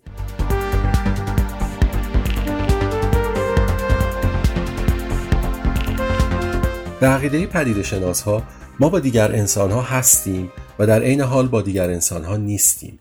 به عبارت دیگه تجربه ما از بودن با دیگران یک تجربه دوگانه است که نسبت به اونها احساس خودی بودن و بیگانگی می‌کنیم. همین نگاه رو ما نسبت به خودمون هم داریم. من فکر می‌کنم که برای خیلی از ما اتفاق افتاده که از خواب بیدار شدیم، جلوی آینه رفتیم و وقتی چهره خودمون رو توی آینه دیدیم، یک لحظه تردید کردیم که آیا من واقعاً این شکلی هستم؟ و یا تجربه دیگه‌ای که برای بسیاری از ما ممکنه اتفاق افتاده باشه، شنیدن به صدای ضبط کرده خودمون و یا گوش دادن به صدای خودمون هست و ما تردید کردیم، این سوال رو از خودمون پرسیدیم که آیا صدای من واقعاً اینطور هست؟ این دقیقاً به این خاطره که ما خیلی از وقتها میتونیم خودمون رو به عنوان دیگری درک بکنیم.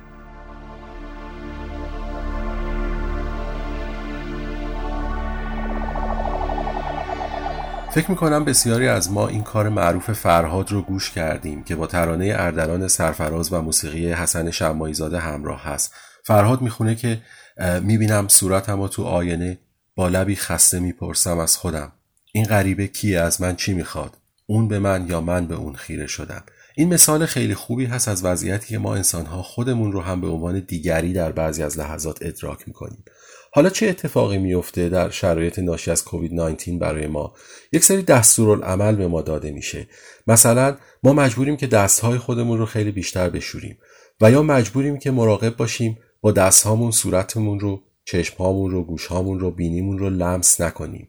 به عبارت دیگه وقتی که ما همش باید مراقب باشیم که خودمون رو و یا بخشهایی از بدنمون رو لمس نکنیم، این تجربه بیگانگی از خودمون هم در ما تشدید میشه.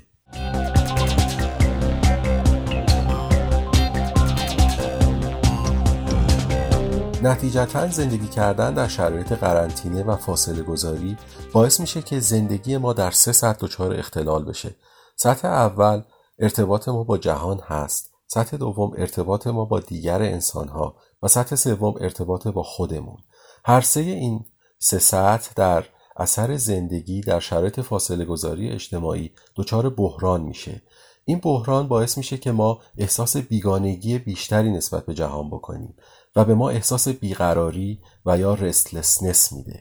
نتیجه این احساس بیقراری رو میتونیم مثلا در پنیک شاپینگی که اتفاق افتاد چند هفته پیش ببینیم و یا بسیاری از ما ممکنه احساس افسردگی بکنیم همین حالا و یا بعدها به خاطر زندگی کردن در شرایط فاصله گذاری اجتماعی و قرنطینه.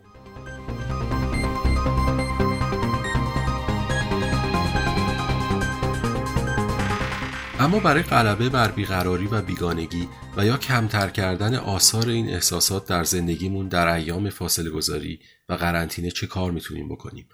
من فکر میکنم هر اون چیزی که رابطه ما با خودمون، با دیگران و با جهان رو میتونه ترمیم بکنه، حتی به مقدار بسیار کمی، راه حل مناسبی خواهد بود. برای مثال راه رفتن کوتاه مدت در اطراف محل زندگیمون، به ویژه اگه نزدیک رودخانه یا فضای سبزی هستیم که هنوز از لحاظ قانونی دسترسی به اون ممکنه، میتونه راه خیلی خوبی باشه. و یا اگر حیوانات خانگی داریم، وقت بیشتری با حیوانات خانگی گذروندن، همینطور کارهایی مثل لونه ساختن برای پرنده ها یا دیگر حیوانات و یا غذا دادن به پرنده ها اگر که بی خطر هست و مجاز هست، راه خیلی خوبی هست.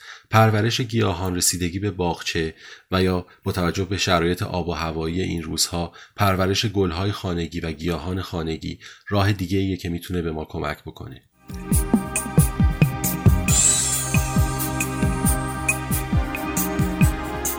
در سطح دیگه فعالیت‌هایی که ارتباط ما با بدنمون رو تا حدی بتونن ترمیم بکنن بسیار سودمند هستن. فعالیت‌هایی مثل یوگا و مدیتیشن بسیار مفید هستن. نجاری کردن اگر که اهل نجاری هستید و یا حتی درست کردن کاردستی‌های ساده، آشپزی کردن، به ویژه پختن نان و یا پختن شیرینی، اینها کارهایی هستند که مستلزم حرکت دست و فعالیت بدنی هستند و میتونن ما رو با بدن خودمون آشتی بدن. همینطور یک راه بسیار خوب رقصیدن هست. من فکر میکنم یه ایده خیلی خوب میتونه این باشه که ما سعی کنیم در این ایام یک رقص جدید رو یاد بگیریم. انواع مختلف رقص رو میشه آموزش‌هاشون رو توی اینترنت پیدا کرد و میتونیم قدم به قدم شروع بکنیم، از این فرصت استفاده بکنیم و یک رقص جدید رو یاد بگیریم. راه دیگه که میتونه خیلی خوب باشه ساز زدن هست. مهم نیست که شما در چه سطحی ساز میزنید. اگر که سازی دم دست دارید اون رو بیارید و شروع کنید باهاش کار کردن. اصلا اهمیتی نداره اگر که مبتدی هستید و یا اصلا هیچ چیزی بلد نیستید. فقط سعی بکنید که ساز رو در دست بگیرید و شروع بکنید قطعه‌ای رو نواختن، هر چقدر اون قطعه ساده باشه و یا حتی بی‌معنی باشه. مهم کار کردن با اون ساز هست.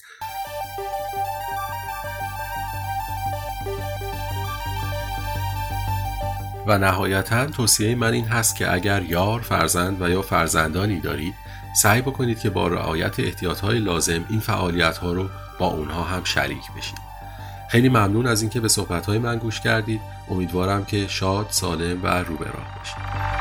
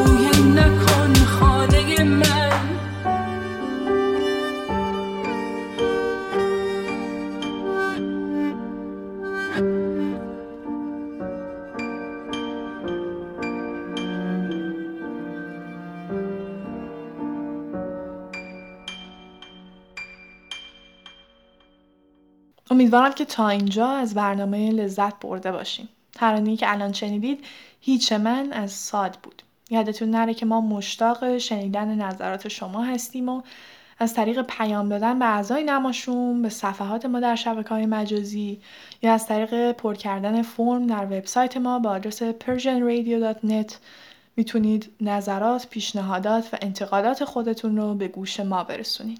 اگه تمایل داشته باشید ناشناس پیام بدید هم این امکان در وبسایت ما وجود داره. به همون بگید که برنامه‌های جدیدمون دوست داشتید یا نه و برنامه‌های قدیممون رو چطور میتونیم بهتر کنیم.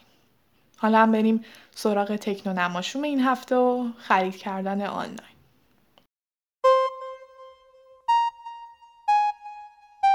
تکنو نماشوم.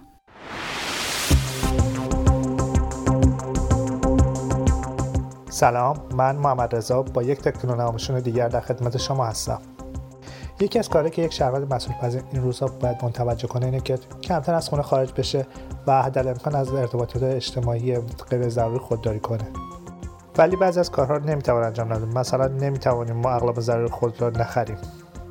ولی در اصل تکنولوژی راههایی وجود دارد که ما لازم نباشد از خونه خود خارج شویم. یکی از این راهها خرید آنلاین می باشد. برای خرید آنلاین روش‌های متفاوتی وجود دارد. اولین روش و معروف‌ترین روش خرید اینترنتی استفاده از سایت‌های عمومی باشد که مهمترین نمونه این سایت‌ها سایت‌های آمازون، ایبی و علی اکسپرس می‌باشد. روش خرید از این سایت‌ها به این صورت است که ما وارد سایت می‌شویم، کالایی که می‌خوایم بخریم را جستجو نموده و نتایج جستجو را بر اساس قیمت یا ریویو مشتریان قبلی می‌توانیم مشاهده نموده و جنس مورد نظر خود را انتخاب نموده و در انتها با پرداخت پول به صورت الکترونیکی جنس مورد نظر را خریده و جنس به آدرس ما ارسال می‌شود. برای استفاده از این سایت‌ها این نکته را توجه داشته باشید که اگر از علی اکسپرس استفاده می‌کنید فروشندگان در چین و هنگ کنگ حضور دارند و زمان ارسال کمی طولانی‌تر است. اگر از ایبی استفاده می‌کنید فروشندگان کوچک هستند که می‌توانند در آمریکا یا در چین یا هنگ کنگ باشند. پس زمان ارسال را هنگام خرید توجه نمایید. اگر از آمازون استفاده می‌کنید فروشندگان به دو صورت هستند. بعضی از کالاها از طریق آمازون مستقیما به فروش می‌رسد که این کالاها از انبارهای آمازون ارسال می شود و زمان ارسال کوتاه‌تر است و بعضی از اجناس توسط فروشندگان دیگر ارسال می شود که زمان ارسال آنها مدتی طولانی‌تر می باشد. اگر شما اکانت پرایم آمازون را داشته باشید اجناسی که آمازون می فروشد حتی در زیر 2 روز برای شما ارسال می گردد. یکی دیگر از روش خرید اینترنتی خرید از شرکت‌ها و فروشگاه‌ها به صورت مستقیم می‌باشد. به این صورت که ما به سایت‌های آن شرکت‌ها رجوع نموده و جنس‌های خود را از آنها خریده و آن شرکت‌ها جنس را بر ما ارسال می‌نمایند. نمونه از این شرکت‌ها کاسکو، آدیداس و نایکی می‌باشد. هنگام خرید از این شرکت‌ها توجه نمایید که آیا آنها سیستم پس گرفتن کالا دارند یا ندارند. برای مثال کاسکو شما می توانید جنس خود را خریده هم به صورت آنلاین آن را پس داده هم می توانید به فروشگاه‌های ما کاسکو مراجعه نموده و جنس خود را پس دهید.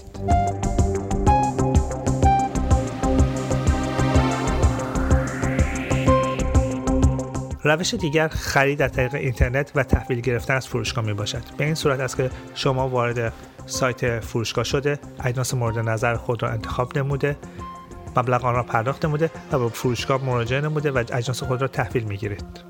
نمونه از این شرکت‌ها که این سرویس را می دهد والمارت و سوپراستور می باشد. در والمارت و سوپراستور هنگامی که شما اجناس خود را خریدید، به دو روش می توانید اجناس را تحویل بگیرید. می توانید به فروشگاه مراجعه نموده و از کاستمر سرویس اجناس مورد نظر خود را تحویل نموده یا اینکه مشخص نمایید که وقتی شما به آنجا رسیدید شما با آنها تماس خواهید گرفت و آنها اجناس را به ماشین شما میآورند و در ماشین شما قرار میدهند بدون اینکه هیچ تماسی با هیچ کس داشته باشید. اگر شما دنبال خرید اجناس با قیمت مناسب یا آنتیک هستید، یکی از روش‌های خرید اینترنتی استفاده از سایت‌های همانند کیجیجی یا فیسبوک مارکت میباشد. فلسفه این سایت‌ها بر این اساس است که همه ما دارای اجناسی هستیم که بعد از خرید از آن استفاده نکردیم یا اینکه خوب کار می‌کنند و دیگر به آنها نیاز نداریم و در عین حال افرادی هستند که به این اجناس احتیاج دارند. ما می‌توانیم این اجناس را در این سایت‌ها قرار داده با قیمت پایین یا حتی مجانی به دیگران عرضه نموده و آن افراد بیایند و اجناس را بگیرند. قیمت اجناس در این سایت‌ها می‌تواند بیش از قیمت واقعی یا بسیار کمتر از قیمت واقعی باشد و این در حقیقت مانند یک بازار معمولی میباشد که احتیاج به چونه زدن دارد. نکته که در این سایت ها باید توجه کرد، شما باید برای تحویل و دادن پول مستقیما به فروشنده مراجعه نمایید. امروزه بهترین روش این است که شما با مشتری هماهنگ نمایید که به چه صورت میایید و اجناس را میگیرید که با کمترین تماس ممکنه پول خود را تحویل داده و اجناس را تحویل بگیرید. تاکتیک نماشون دیگر، شما را به خدا میسپارم.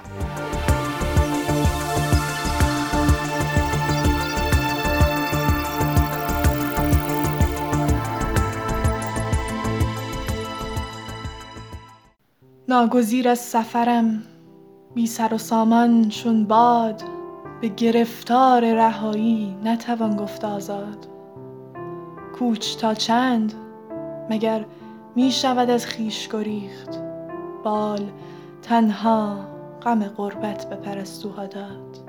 این که مردم نشناسند تو را غربت نیست، غربت آن است که یاران ببرندت از یاد. عاشقی چیست به جز شادی و مهر و غم و قهر؟ نه من از قهر تو غمگین، نه تو از مهرم شاد. چشم بیهوده به آینه شد اندوخته ای، اشک آن روز که آینه شد از چشم افتاد. به نظرم خیلی حیفه که آدما چندان حافظه خوبی ندارن. ما این روزا به خاطر کرونا دیدمون به دنیا عوض شده، اولویت هامون عوض شد و وقتی به روزای بعد از قرنطینه فکر میکنیم حس میکنیم قراره چیزی رو به اصطلاح take for granted نکنیم و قدر همه چیز رو بدونیم. اما واقعیت اینه که احتمالاً کمتر از چند هفته بعد از تموم شدن قرنطینه این حس رو یادمون میره. شاید فکرش رو یادمون نره، اما حسش، یعنی اون دلتنگی که با تک تک سلولهای تنمون حس میکنیم رو یادمون میره. به نظرم نوشتن میتونه کمکمون کنه این حس رو زنده نگه داریم.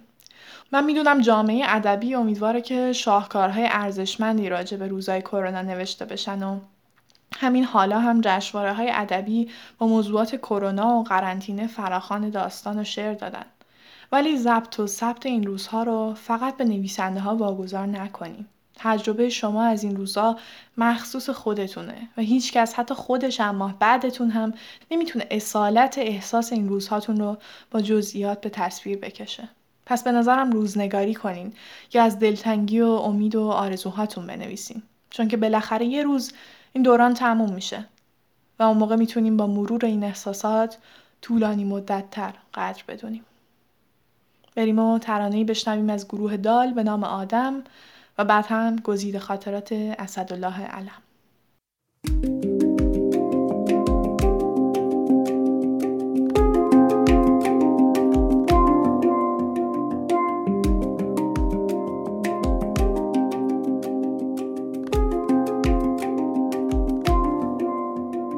از آن سوی شب می آیم، باری از حسرت بر دوشم، خورشیدی پنهان در دستم، آواز باران در گوشم، مانده در بیتابی، در شبی مهتابی، قصه گوی تنها من، روز و شب سرگردان در میان طوفان، ماهی بی دریا من.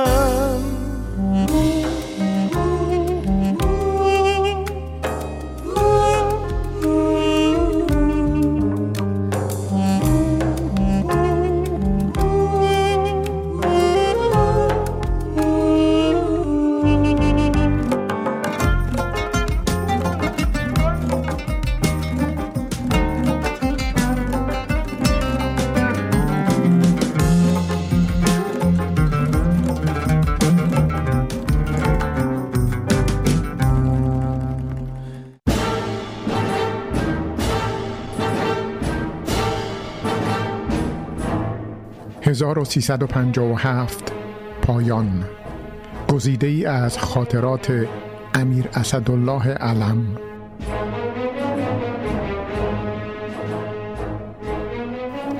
در حاشیه مسافرت ریچارد نیکسون رئیس جمهور امریکا به ایران، سه‌شنبه 9 خرداد 1351.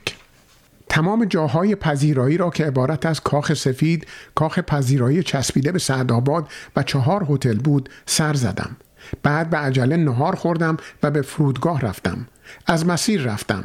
دیدم در راه جمعیت نیست. ساعت 3 بعد از ظهر. فوق‌العاده ناراحت شدم چون قرار بود جمعیت زیادی باشد. بعد هم گفته بودم دانش آموزان را در شهر بگذارند، همه را جلوی شهیاد تا فرودگاه آورده بودند. اوقات تلخ شدم. جمعیت اصناف و احزاب را هم خیلی خارج از شهر برده بودند. باری چه بنویسم که اعتماد بی جهت کردم. دستور دادم 5000 نفر از بچه ها را فوری به شهر منتقل کردند و اصناف را هم به خیابان‌های داخل شهر کشاندند. حالا چقدر زحمت و ناراحتی داشت که در 1 ساعت این کارها انجام بگیرد.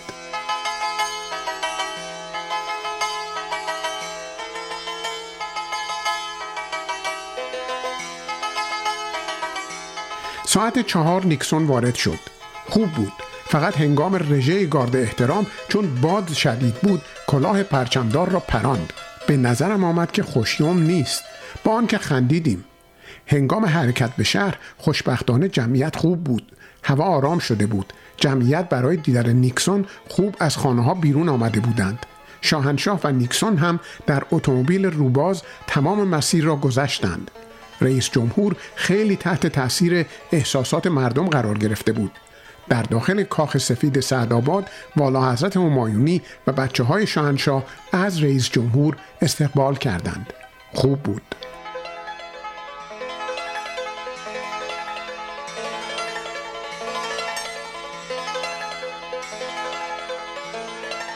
چهارشنبه 10 خرداد 1351 شب فقط چند ساعتی، شاید 3 ساعت استراحت کرده با عجله برخاستم که به ستاد خودم بروم. در حدود ساعت 6:30 صدای انفجاری در حدود دزاشیب شنیدم. بعد معلوم شد در قیطریه در اتومبیل مستشاران امریکایی بمب گذاشتند. ژنرالی که جزء مشاورین ارتش است در اتومبیل صدمه دیده ولی کشته نشده است. ولی چون اتومبیل در حرکت بوده از جاده منحرف شده، یک آبر، یک پیرزن و یک دختر 16 ساله را کشته است. به دفترم رفتم که ستاد عملیاتی من در آنجا بود. خبر دیگری رسید که روی دیوار آرامگاه بمبی گذاشته بودند. بمب منفجر شده و قدری از دیوار را خراب کرده است. جایی تعجب شد که چطور اینجا را محافظت نکرده بودند، در صورتی که من قبلا به قوای انتظامی دستور کافی داده بودم ولی غفلت کرده بودند.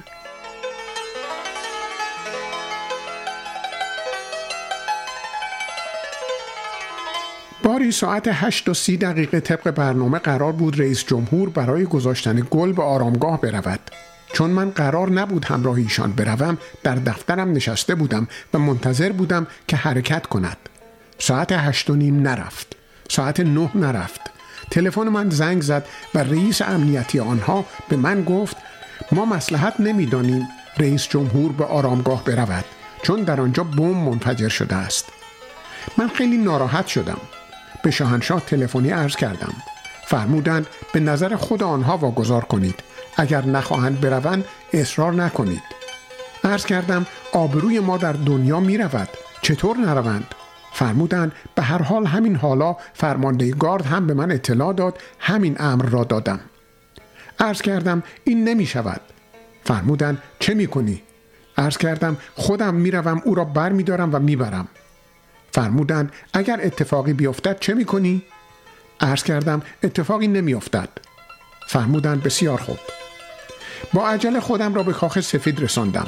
دیدم رئیس جمهور در اتومبیل نشسته است و مقامات امنیتی خودش او را از حرکت منع کردند.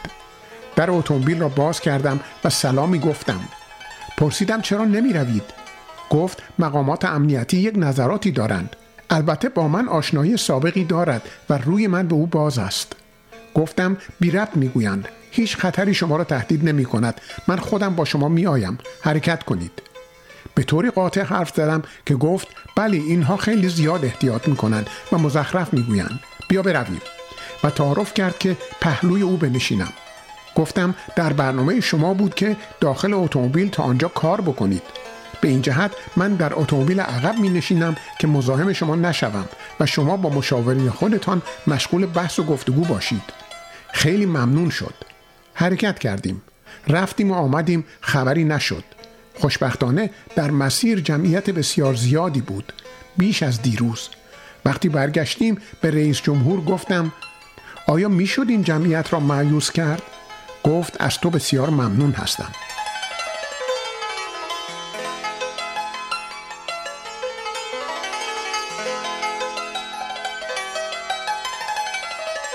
سر ساعت 12 سر نهار رفتم. در کاخ سفید. اینجا مهمان نیکسون بودیم. عده خیلی کم و 24 نفر بودند. نهار بسیار خوبی بود. صحبت‌های مختلف بود. من جمله این که در امریکا دانشگاه‌ها به چه صورت مضحکی افتادند و مصالح کشور را رعایت نمی‌کنند. نیکسون می‌گفت این بدخواهان را باید قبلاً اعدام و بعد محاکمه کرد.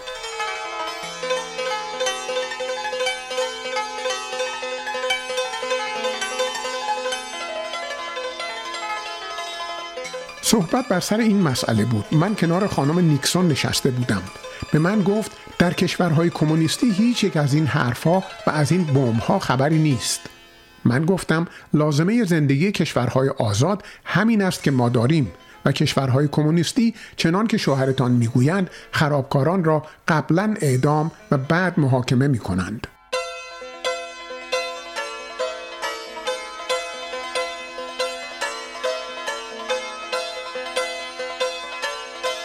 نیکسون نطقی کرد و خیلی خصوصی و دوستانه بود.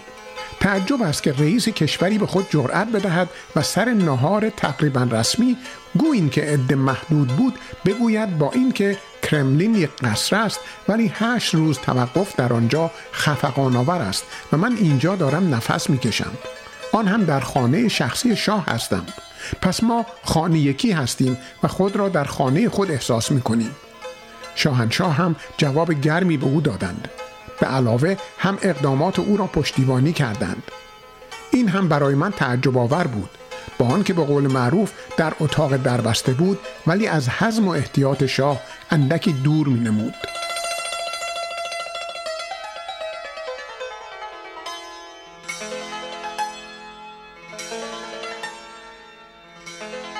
بعد از ظهر ساعت 1:30 برای رفتن به فرودگاه از طریق شاهراه ونک راه افتادیم.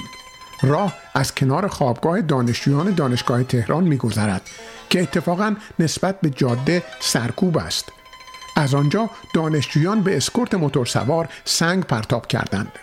خوشبختانه اتومبیل اعلیحضرت همایونی و نیکسون و اولیا حضرت و خانم نیکسون گذشته بودند که سنگ پرانی شروع شد. یک سنگ با اتومبیل من خورد. باز هم پلیس غفلت کرده و این کار را پیش بینی نکرده بود.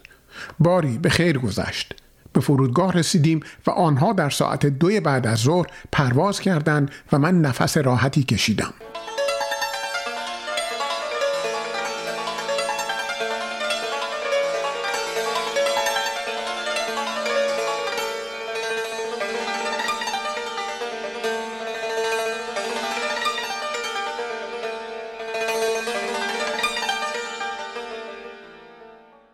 به آخر برنامه رسیدیم و میخوام ازتون به خاطر گوش کردن به برنامه امشب تشکر کنم. برای من اجرای نماشوم 972 و انتخاب آهنگ ها بسیار بسیار لذت بخش بود.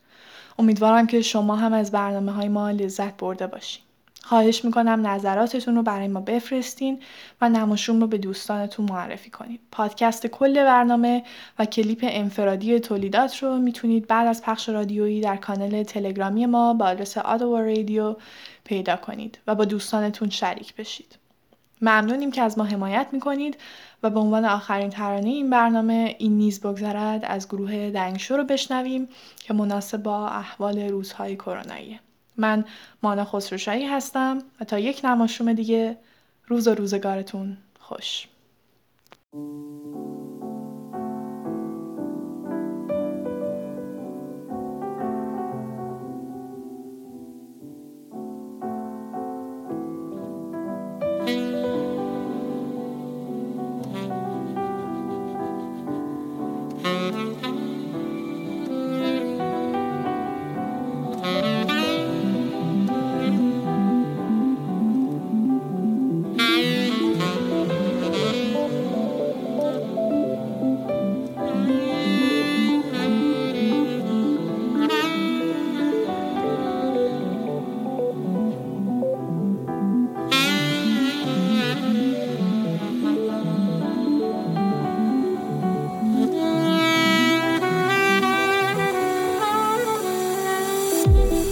در سختی این روزگار دل برکم آهی برار، آن آه میرسد بالای ابر، آن ابر میشود رنگ بهار، همچون هوا در هر نفس این نیز بگذرد this too shall pass.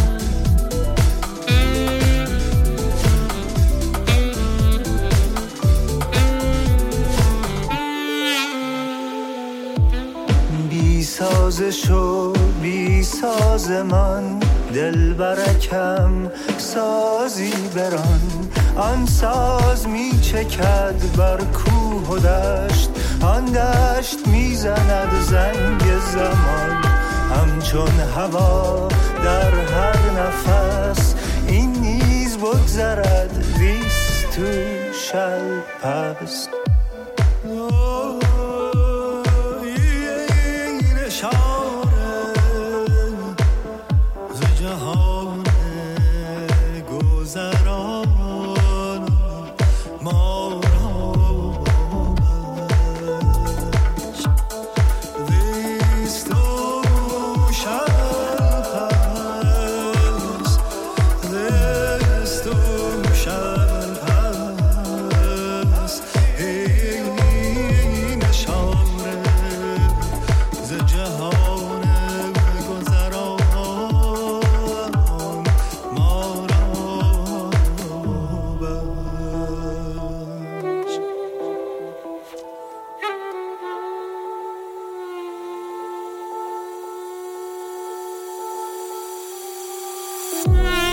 در سختی این روزگار دل برکم آهی برار، آن آه میرسد بالای ابر، آن ابر میشود رنگ بهار، همچون هوا در هر نفس این نیز بگذرد.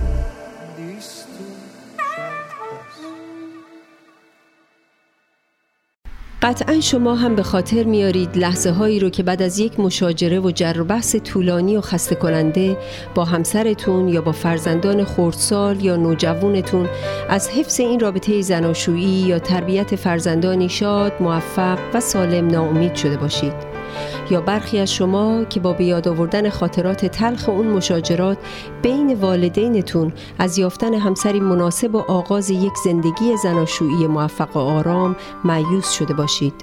من آزاده طباطبایی، مشاور همزبان شما، با 30 سال تجربه کار در ایران و کانادا، آمادگی خودم رو جهت همفکری در حل و رفع دشواری‌ها و ناملایمات خانوادگی شما عزیزان اعلام می‌کنم و پذیرای شما می‌باشم تا بتونیم با هم و برای هم زندگی بهتری بسازیم. فروشگاه آریا، مرکز تجمع ایرانیان اتاوا. فروشگاه آریا، مرکز تأمین نیازمندی‌های ایرانیان اتاوا. فروشگاه آریا، مرکز توجه ایرانیان اتاوا. فروشگاه آریا، 508 گلدستون. فروشگاه آریا، 508 گلدستون.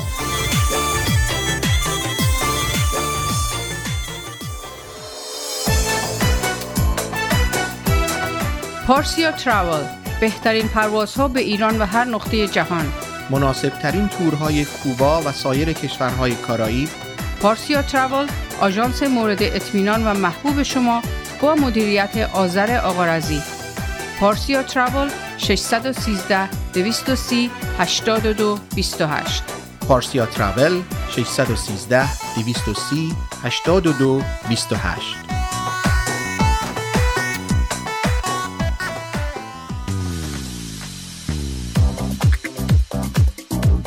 رستوران راه ابریشم واقع در 10-21 سیرول رود با انواع غذاها و بوفه ایرانی 7 روز هفته در خدمت هموطنان عزیز. رستوران راه ابریشم آماده پذیرایی از مراسم و مهمانی‌های شما. کیفیت از ما، رضایت از شما. شماره تماس و رزرو 613 741 78 88. مهدی فلاحی در بیش از 25 سال خدمت به جامعه ثابت کرده است که دلسوز مردم و خدمتگزار آنهاست. اگر قصد خرید و یا فروش خانه دارید، مهدی فلاحی بهترین مشاور شماست. مهدی فلاحی آماده ارائه هر گونه خدمات ریال استیت. 613-889-4700 realatua.ca. مهدی فلاحی آماده ارائه هر گونه خدمات ریال استیت. realatua.ca. انجمن فرهنگی هنری ایرانیان اتاوا پاکسو با سالها سابقه فعالیت در اتاوا با هدف ترویج فرهنگ و هنر ایرانی نسبت به بزرگداشت آیین و سنن ملی و برگزاری همایش‌های ادبی، هنری، اجتماعی، کلاس‌ها و کارگاه‌های آموزشی اقدام نموده است. انجمن پاکسو دست یاری شما دوستداران فرهنگ و هنر ایرانی را به گرمی می‌فشارد و از شما دعوت می‌نماید برای آشنایی بیشتر و مشارکت در فعالیت‌های انجمن به وبسایت pakso.ca مراجعه یا از طریق تلفن 613-510-0213 و ایمیل info@pakso.ca با ما تماس حاصل نمایید. This is Namashoon, a Persian broadcasting from CKCU 93.1 FM in Ottawa.